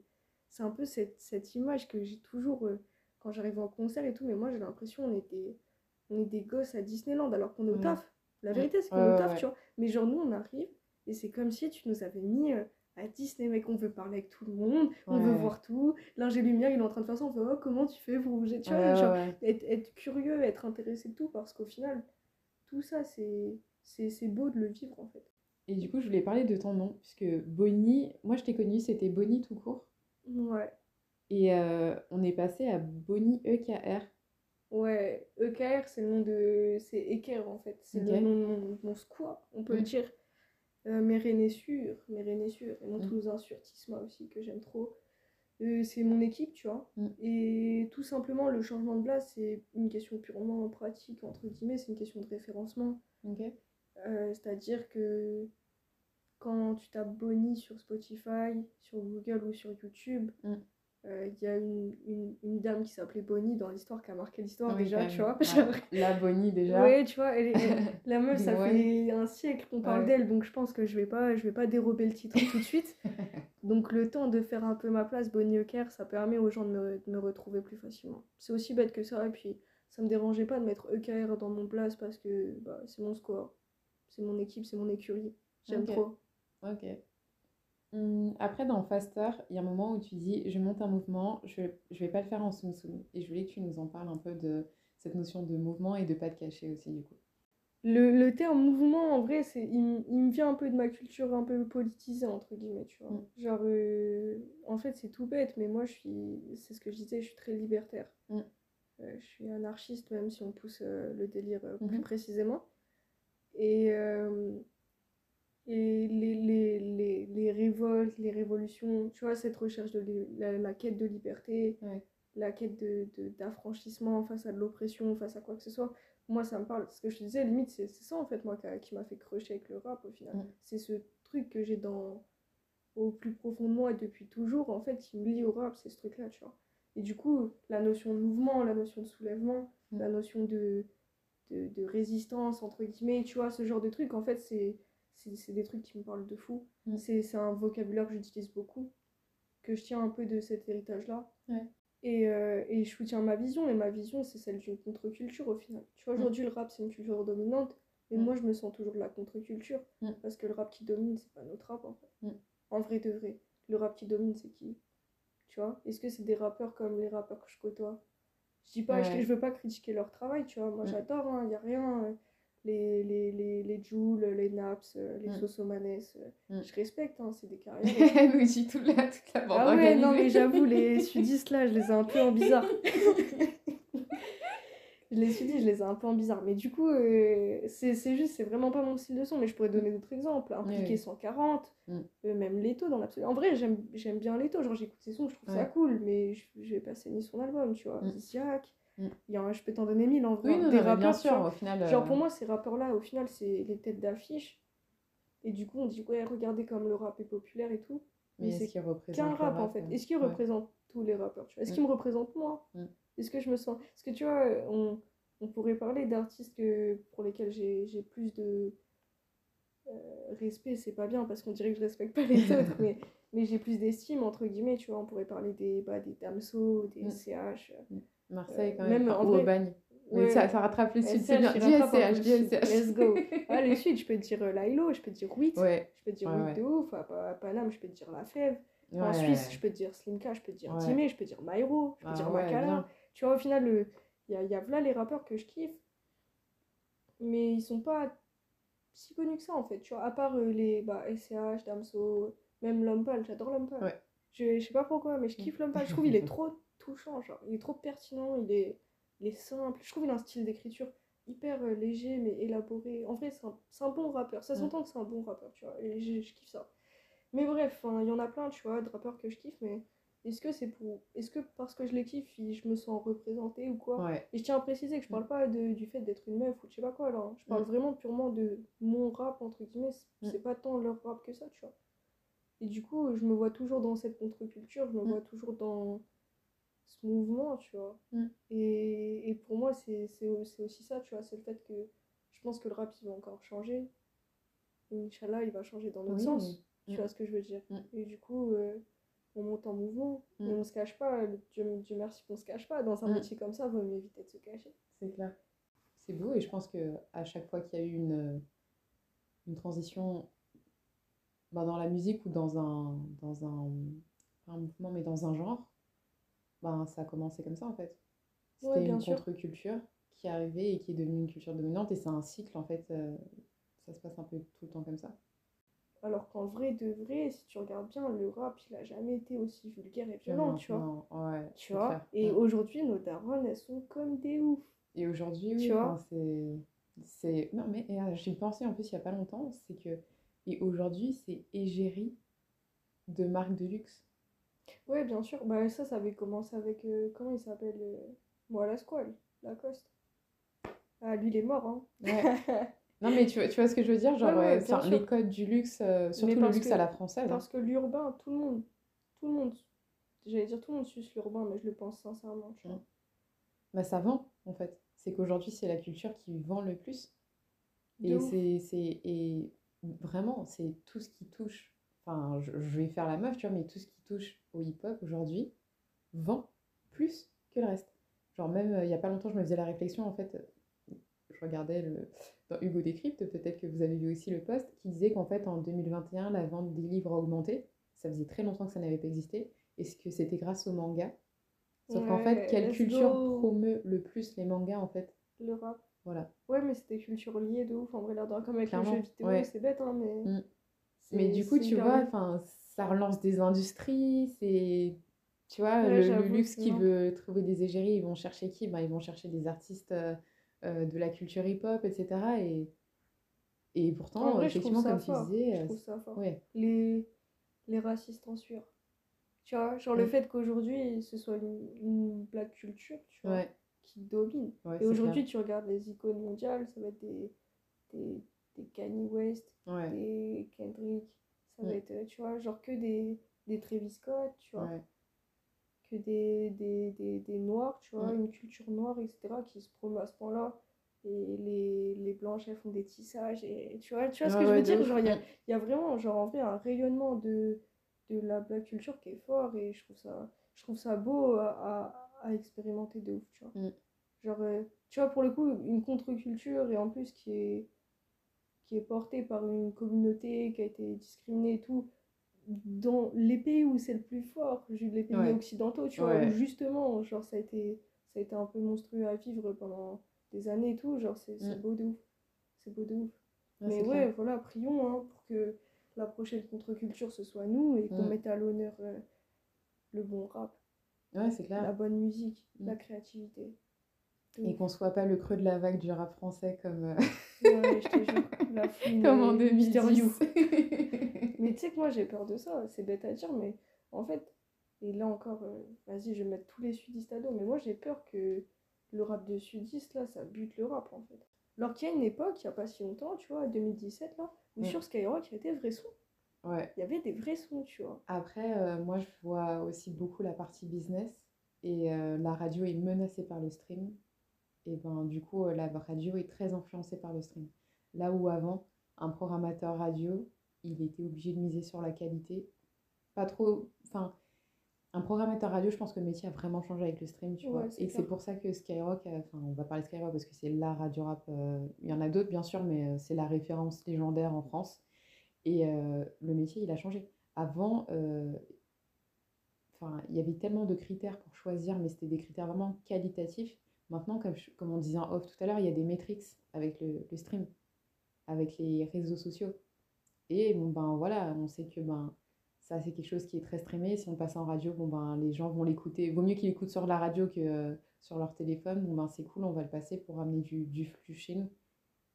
C'est ouf. Et c'est ce qui change toute, euh, toute, une industrie. Après, je sais que moi, justement, je regarde, euh, je regarde aussi les ventes d'albums. J'aime bien regarder les ventes physiques pour voir. Mmh qui va se déplacer, qui va acheter. Et ça, déjà, ça, ça va en vrai. Quand tu regardes les ventes physiques et que tu écoutes ces albums-là, là, tu vois que oui, il y, a plus de qualité. Et les concerts aussi. les, concerts, bah, les, les têtes d'affiche de festivals aussi. Parce que justement, il y a tous les artistes que tu cites, tu vas regarder les festivals, ils sont pas bookés. Mmh, de ouf. Il n'y a pas de Sosomanes. Euh... Non. Tu vois Il n'y a pas de Naps. Il y a un peu de Joule et encore. Ouais, mais Jules, il est trop big. Tu vois? C'est pas le meilleur exemple. Mais ouais, après, j'avoue, un mec comme Naps, dans ma tête, il aurait fait la tournée des festivals un peu. Faire danser les. Et pourtant, non. Ok. Il est pas euh, dans les têtes d'affiche des festivals, euh, voilà. C'est pas le plus présent. Par contre, bah, tu vas retrouver euh, les Oresan, les SCH, les Damso, dont on a parlé, tu vois. Donc, ça donne espoir qu'il y a encore des professionnels qui filtrent. c'est devenu les. Comment dire les padrés, les... Ouais, les indispensables. Ouais. Bah, les meilleurs vendeurs, hein, pareil, c'est, je crois que c'est les trois albums de rap qui sont dans le top 5 des albums les plus vendus en France. Et euh, en dehors de ça, je crois que tu as Grand Corps Malade. Donc en France, quand même, c'est un, un, bon vendeur, il est très apprécié. Et le reste, c'est les enfoirés, tu vois. Donc c'est vraiment le truc, le classique euh, album offert à Noël euh, par le français moyen. ouais, de toute façon, les gens, ils l'achètent parce que c'est pour la bonne cause. Quoi. En plus, tu vois. Donc très bien, tu vois. Ok. Et euh, bah écoute, on va parler de tes followers qui nous ont posé quelques questions. Merci parce qu'il y avait pas mal de questions d'ailleurs. Euh, la première de fou. T'as commis là, non? Non, tu sais que je vais commencer à y penser. Ok, très bonne idée. Mais je pense que euh, ce sera. Non, j'en serai. J'ai dit un truc comme ça. La grosse intox comme ça. je te jure. je te jure. Je vais dire, je pense que ce sera les pointures. Mais bon, on va y réfléchir avant de valider ce blaze euh, surprenant. Bah ouais, au pire, tu leur demandes de choisir. J'aime trop ce mot, il n'y a pas trop si le mot, être une pointure. C'est un joli mot. Ouais, c'est pas mal. quand, es, quand tu fais du rap, gros, tu regardes tous les mots différemment, tu dis. Hmm. Ouais, ouais, non. Ils se découpent bien, ils sonnent bien. c'est ouf. C'est magnifique. Du coup, première question. Est-ce que tu as l'impression qu'on te demande de représenter les femmes dans le rap? C'est grave intéressant parce que tu vois, moi, au final, là où je. Genre, euh, en fait, j'ai un souci avec ça de base. Déjà, il mm. faut, qu'on mette les, les, points sur les i, les barres sur les t. J'ai un souci avec ça. Je trouve que là, les rappeuses, elles ont trop euh, une revendication. En fait, j'ai l'impression les rappeuses, elles se justifient de rapper en étant des meufs. Et Mm. tu vois, elles arrivent dans ce game comme si elles compensaient déjà quelque chose. Mm. Tu vois ce que je veux dire? Alors que pourquoi je serais moins légitime en fait, tu vois? Genre moi Ouais, en fait, j'ai pas cette démarche de me dire euh, ouais, je rappe et tu vas placer des phases en mode euh, je suis une meuf et je sais pas quoi parce que Mm. en vrai, on s'en fout. En vrai, je rappe, c'est tout ce qui compte. Mm. Et la vérité, si tu veux que je sois 100% honnête avec toi, Thiago, quand les gens ils écoutent mes sons, ils savent pas c'est mes sons, ils comprennent pas que je suis une meuf. Ils disent "Putain, il est fort le type ouais, ouais. parce que j'ai une voix de de boug qui a pas mué, tu sais. Mm. Non, mais c'est vrai que ça se pourrait, ouais. Non, mais c'est réel, je te dis, moi, il y a plein les gens qui me disent, on dirait pas une meuf, on dirait un petit. Mm. Et du coup, genre, moi, en fait, je me pose même pas cette question parce que je me dis, bon, au pire, ils vont me prendre pour un mec. Mm. Et au pire, je me sens pas obligée de me justifier, je suis une meuf et je rappe, et alors Mm. Tu vois, en vrai, du coup, je suis pas trop là-dedans, mais j'ai l'impression que quand t'es une meuf qui rappe, on va essayer de te. Tu vois, mettre le point un peu. euh, et du coup, être une femme dans un milieu d'hommes, et je sais pas quoi, alors que.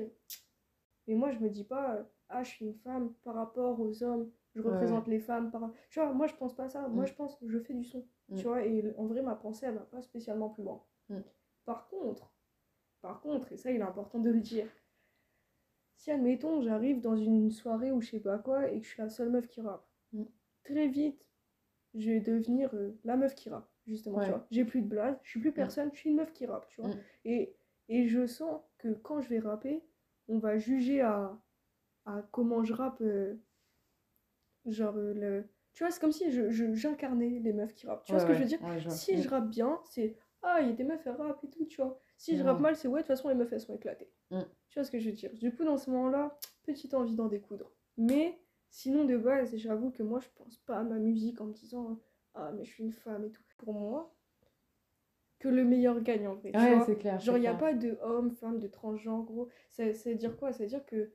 Ou bien tu me dis à la fin, entre les trois gagnants de chaque catégorie, on refait un vote. Tu Ouais, vois, j'en sais rien, mais sinon, ça n'a aucun sens, tu vois. Ouais, c'est clair. Bah, quitte à faire une compétition, oui, c'est pour qu'il y ait un gagnant euh, Ouais. final. De ouf. Mais euh, après, par rapport à la France, en vrai, je me... enfin, vu les, les compétitions qu'on a, il y en a très peu. euh, la plus sérieuse, bon, ça va être les victoires de la musique. J'ai été regarder justement, ouais.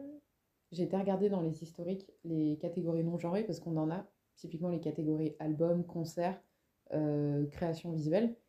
Et effectivement, il n'y a que des mecs qui gagnent. Ouais, 70%. Après, c'est parce que il y a aussi 70% d'hommes dans le le milieu de la musique tout court, en fait. En France, en tout cas, tu vois. Et j'en parlais euh, sur une conversation Insta. Effectivement, en femme, pour être artiste de l'année, euh, en pilier en France, il n'y en a pas beaucoup, tu vois. Il faut qu'on ait un pilier de fou, genre une Vanessa Paradis, tu vois, genre euh, une meuf qui a un impact vraiment en, en France où ben, tout le monde va aller l'écouter, aller à son concert, etc. Ou euh, en plus récent, peut-être une Christine and the Queens, tu vois, Mm, yes, ouais, c'est vrai que c'est un pour qu'elle puisse éclater euh, des artistes masculins, euh, toutes catégories, parce qu'en face, tu vois, on peut avoir un Eddie Mitchell, un Jean-Jacques Goldman qui revient, on sait pas, il avait dit qu'il arrêtait sa carrière et on revient, qui pourrait gagner en face, tu vois. Putain, moi, j'avoue, je suis pas les compétitions comme ça. Dans ma tête, il y a genre euh, Vita et M. Pokora qui gagnent tous les ans. L'Energy Music Awards avec Ah oui, Slimane putain, et... c'est ça. ah oui, putain, c'est l'Energy Music Award, quel enfer. Mais ouais, au final, c'est vrai que les hommes gagnent plus dans les catégories non genrées. Parce Mais qu'ils sont plus que- nombreux, parce que aussi dans les votants, dans le jury, il y a plus d'hommes aussi. Et moi, je pense que c'est parce qu'il n'y a pas encore assez de. Moi, je vais dire la vérité, je pense que c'est juste parce qu'il y a des. Tu vois, s'il n'y avait pas de catégorie homme-femme, Mm. alors après, ce sera pas demain, mais peut-être dans 5-6 ans déjà, bon, en fait, les mentalités des gens, elles évolueraient et ce Mm. serait plus facile de comparer les projets masculins et féminins. Et peut-être qu'il y aurait une forme d'équilibrage.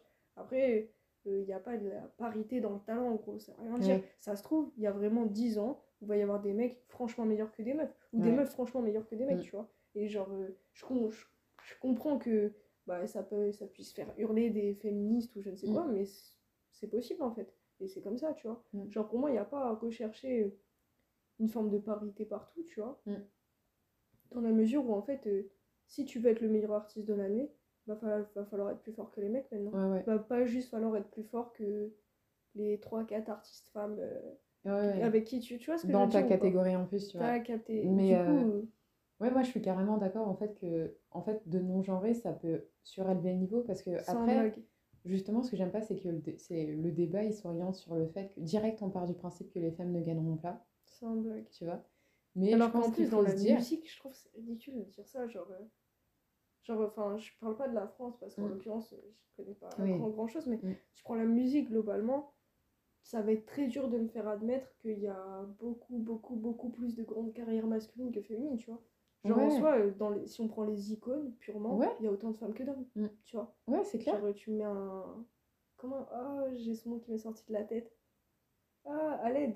Euh, Freddie Mercury. Ouais. Tu mets un Freddie Mercury face à Madonna, gros. Tu mets. Euh, Michael Jackson, tu peux me le mettre face à, à une, une Whitney Houston ou je ne sais quoi, tu vois. Tu mets Amy Winehouse face à Kurt Cobain. Tu vois ce que je veux dire Au final, il y en a pour tous les goûts et dans toutes les catégories, il y a des femmes qui excellent, il y a des hommes qui excellent. Et... Je pense que ça peut tirer le, le, game vers le haut parce que du coup, tout le monde va se déchirer, tu vois. Et pareil pour les hommes aussi, tu vois, je me dis, ben, le jour où euh, le mec, il... enfin, ouais, voilà, franchement, je me dis, Stromae, il va peut-être faire plus d'efforts s'il sait que Christina and the Queens, elle a sorti un album la, la même année, s'il veut gagner son album de l'année, là, tu vois. Et ça va tirer aussi les hommes vers le haut, tu vois. Enfin, je pense que ça peut être bénéfique sur la qualité pour tout le monde. Puis même, tu vois, quand tu fais un game parallèle, tu vois, ce qu'on qu'on fait un peu qui m'énerve, parce qu'on ça on le voit dans le rap, sans mm. parler de catégorie, le rap féminin, le rap masculin. Ouais, alors ça, faut arrêter. Genre, quand, quand tu vas me dire... Euh, tu vas me dire ouais mais t'es ma meilleure rappeuse féminine c'est Aya ou je ne sais quoi tu vois mmh. genre au final ok admettons admettons mmh, mmh, Aya c'est la meilleure admettons admettons je vais bien l'entendre maintenant prends-moi trois de tes meilleurs rappeurs masculins enfin trois de tes préférés parce qu'il n'y a pas de meilleur ou je sais pas quoi. Moi mes préférés tu vois c'est DC's c'est Medine et c'est Lefa mais moi il y a Nakamura maintenant en face. Ouais. c'est ridicule. C'est ridicule. Et la vérité et c'est un peu dégueulasse à dire mais je le pense de rappeuses en France personne vient vraiment sur les grands rappeurs français. Et pourquoi? Parce qu'il y a deux catégories, tu vois. Et si demain il n'y a qu'une catégorie et que moi tu me dis qu'aujourd'hui je peux aller boxer SCH euh, au lieu de boxer euh, le Juice, parce que je dis pas que le Juice elle est pas forte ou quoi. Moi j'adore le Juice. Euh, j'adore le Juice, mais la vérité c'est que le Juice face au rappeur. oui, justement, le Juice elle est dans le haut du panier du rap enfin, en tant que femme, mais quand tu regardes euh, le haut du panier des hommes, c'est même elle, elle regarde, euh, elle lève les yeux pour regarder, tu vois. Elle, elle est dans, la, dans le moyen au final, si on la met dans la compétition. Et justement, une meuf comme le Juice, ça pourrait peut-être la pousser à aller chercher plus loin aussi, tu mm. vois. Plutôt que de se dire, bah là, voilà, je roule sur ma catégorie. Mm. Enfin, tu vois. Mais après, en plus de ça, pour parler du rap en particulier, euh, alors, avant, j'étais du genre à dire non, il n'y a pas de rap féminin, il y a du rap, c'est juste que ce sont des femmes qui rappent. Mais je pense vraiment qu'il y a un rap féminin. Et je dis pas que toutes les femmes qui rappent font du rap féminin. Je dis qu'il y a un rap féminin. Pourquoi? Parce qu'on sent un complexe qui est un peu trop présent et qu'on entend dans les paroles. Et à partir du moment où on entend, j'entends dans les paroles que tu es une rappeuse féminine. Et je dis pas, par exemple, que tu peux pas avoir un message féministe dans ton rap, parce qu'il y a même des rappeurs mmh, hommes qui ont des messages féministes notamment Booba. Je peux vous assurer que je peux vous trouver des punchlines féministes de Booba. Donc, pour vous dire le truc, tu vois. Mais. Elle m'a dit T'inquiète, je fais le ménage, je suis jamais Merci, merci. J'ai dit le Uber est déjà en bas, tu t'es cru dans les années 30. Mais oui, Let's mais go oui. A pas plus Merci Booba. Ouais, il est, trop fort, il est trop fort, je te jure. Mais du coup, quand ça s'entend, c'est que pour moi, c'est que là, il y a un souci, tu vois. Et je pense vraiment qu'il y a un complexe par rapport à ça. Et le problème, c'est que du coup, ça maintient un niveau très bas. Ça maintient tout le temps les mêmes thématiques au même endroit. Et c'est pas bon, en fait. Ça tue le rap, ça tue, les, ça tue ces rappeuses-là. Ça les condamne dans un... Dans, une niche. Ouais, voilà. Complètement. Puis au final, tu vois, à force de dire aux rappeuses, ouais, c'est bien, t'es une super euh, rappeuse. Hein. Pour, euh, pour du rap féminin, c'est comme ça, tu vois. et bah, au final, ouais, tout le monde est pathétique. Parce qu'au final, tu complimentes les gens sur des trucs qui sont vraiment pas incroyables. Mm. Alors qu'un homme qui ferait l'équivalent, tu lui dirais, mais va bosser, mec, t'as vu la concu mm. Va bosser, mec, tu vois. On verra. Mais justement, moi, je suis un peu contre ce délire de mendier toujours. Euh, ouais, euh, ce serait bien qu'on ait une catégorie de rap féminin et ce serait bien que les femmes soient reconnues. En vrai, rap, rap de ouf, rap bien mm. et tu vas être reconnue, que tu sois une femme, que tu sois pas une femme. Tu vois, la plus grosse vendeuse des dix dernières années en France, c'est qui? C'est James. Ouais. Elle a vendu plus que Booba, gros. Ouais. Bah ouais, aujourd'hui elle serait pas partie, peut-être qu'elle goûterait Booba, gros. C'est ça la vérité. Et même en étant partie, tu vois, elle garde le et et je l'ai jamais entendu euh, chialer en disant Oh, je suis une femme ou je sais pas quoi, tu vois. Donc euh, pour moi, faut arrêter ce discours euh, victimaire un peu, tu vois, ça me saoule. Moi je suis plus nuancée, je dirais, mais à peine en vrai. Moi je me, enfin, je me dis juste Ok je pense qu'il y a de la discrimination, etc. Parce que tu l'entends même dans le public, euh, les gens avant, avant même d'avoir écouté, ils voient meuf sur la scène, ils font bon, ok, d'accord, tu vois. Mais que euh, ça ne devienne pas un prétexte pour pas se donner à fond, pour pas repousser les limites, pour pas faire plus en fait. Et c'est là que ça me dérange. Mm. Faut prouver. Oui, comme dans le milieu du travail, dans la vie de tous les jours, tu vois. Il n'y a pas de... Il a pas de catégorie quand on avance dans la vie, euh, en mode meilleur employé féminine, euh, meilleur employé masculin. Oui, tu vois, c'est n'importe quoi. Genre, au final, c'est comme je te disais, si je te présente un dessin, un dessin, c'est pas différent d'un morceau, c'est un produit fini. C'est pas moi que je viens pas mm. montrer ma gueule, tu vois. Parce que si on parle de mannequin ou je sais pas quoi, je comprends qu'on dise mm. hommes et femmes, tu vois. Mm. Parce que bah, c'est des hommes et des femmes, c'est pas un morceau et un morceau en fait. C'est pas un album et un album. Et du coup, ouais, la dernière question des followers qu'on a, donc c'est est-ce que tes proches te soutiennent? Et si oui, est-ce qu'ils le font depuis le début? Déjà, de base, de toute façon, je pense n'importe quelle activité un peu farfelue, hein, à part euh, le rap ou je ne sais quoi, tu dis aux gens je veux faire ça de ma vie, ils vont te regarder bizarre, ils vont te dire euh, retourne à l'école, fais des études. Tu, vois. tu vois, la sécurité, ça, c'est des, des, philosophies de vie. Après, mm. les gens, ils, ils, peuvent adhérer à ce genre de choses, etc. Moi, j'ai jamais été trop comme ça. Donc, euh, je me serais ennuyée dans une autre vie. En mm. fait, tu vois. Je préfère galérer un peu mm. que m'ennuyer dans une autre vie. T'as capté Du coup, de toute façon, c'est comme ça. Mais, ouais, au, au, début, de toute façon, personne comprend, tu vois. Personne comprend, puis tout le monde s'en fout aussi, tu vois. Genre, les gens, ils sont tous dans leur vie à eux, en fait. Mm. Donc euh, ta vie à toi, tes projets à toi, tes ambitions à toi, mm. rien à faire en fait. Rien à faire jusqu'à des moments où, où ils voient les choses se concrétiser.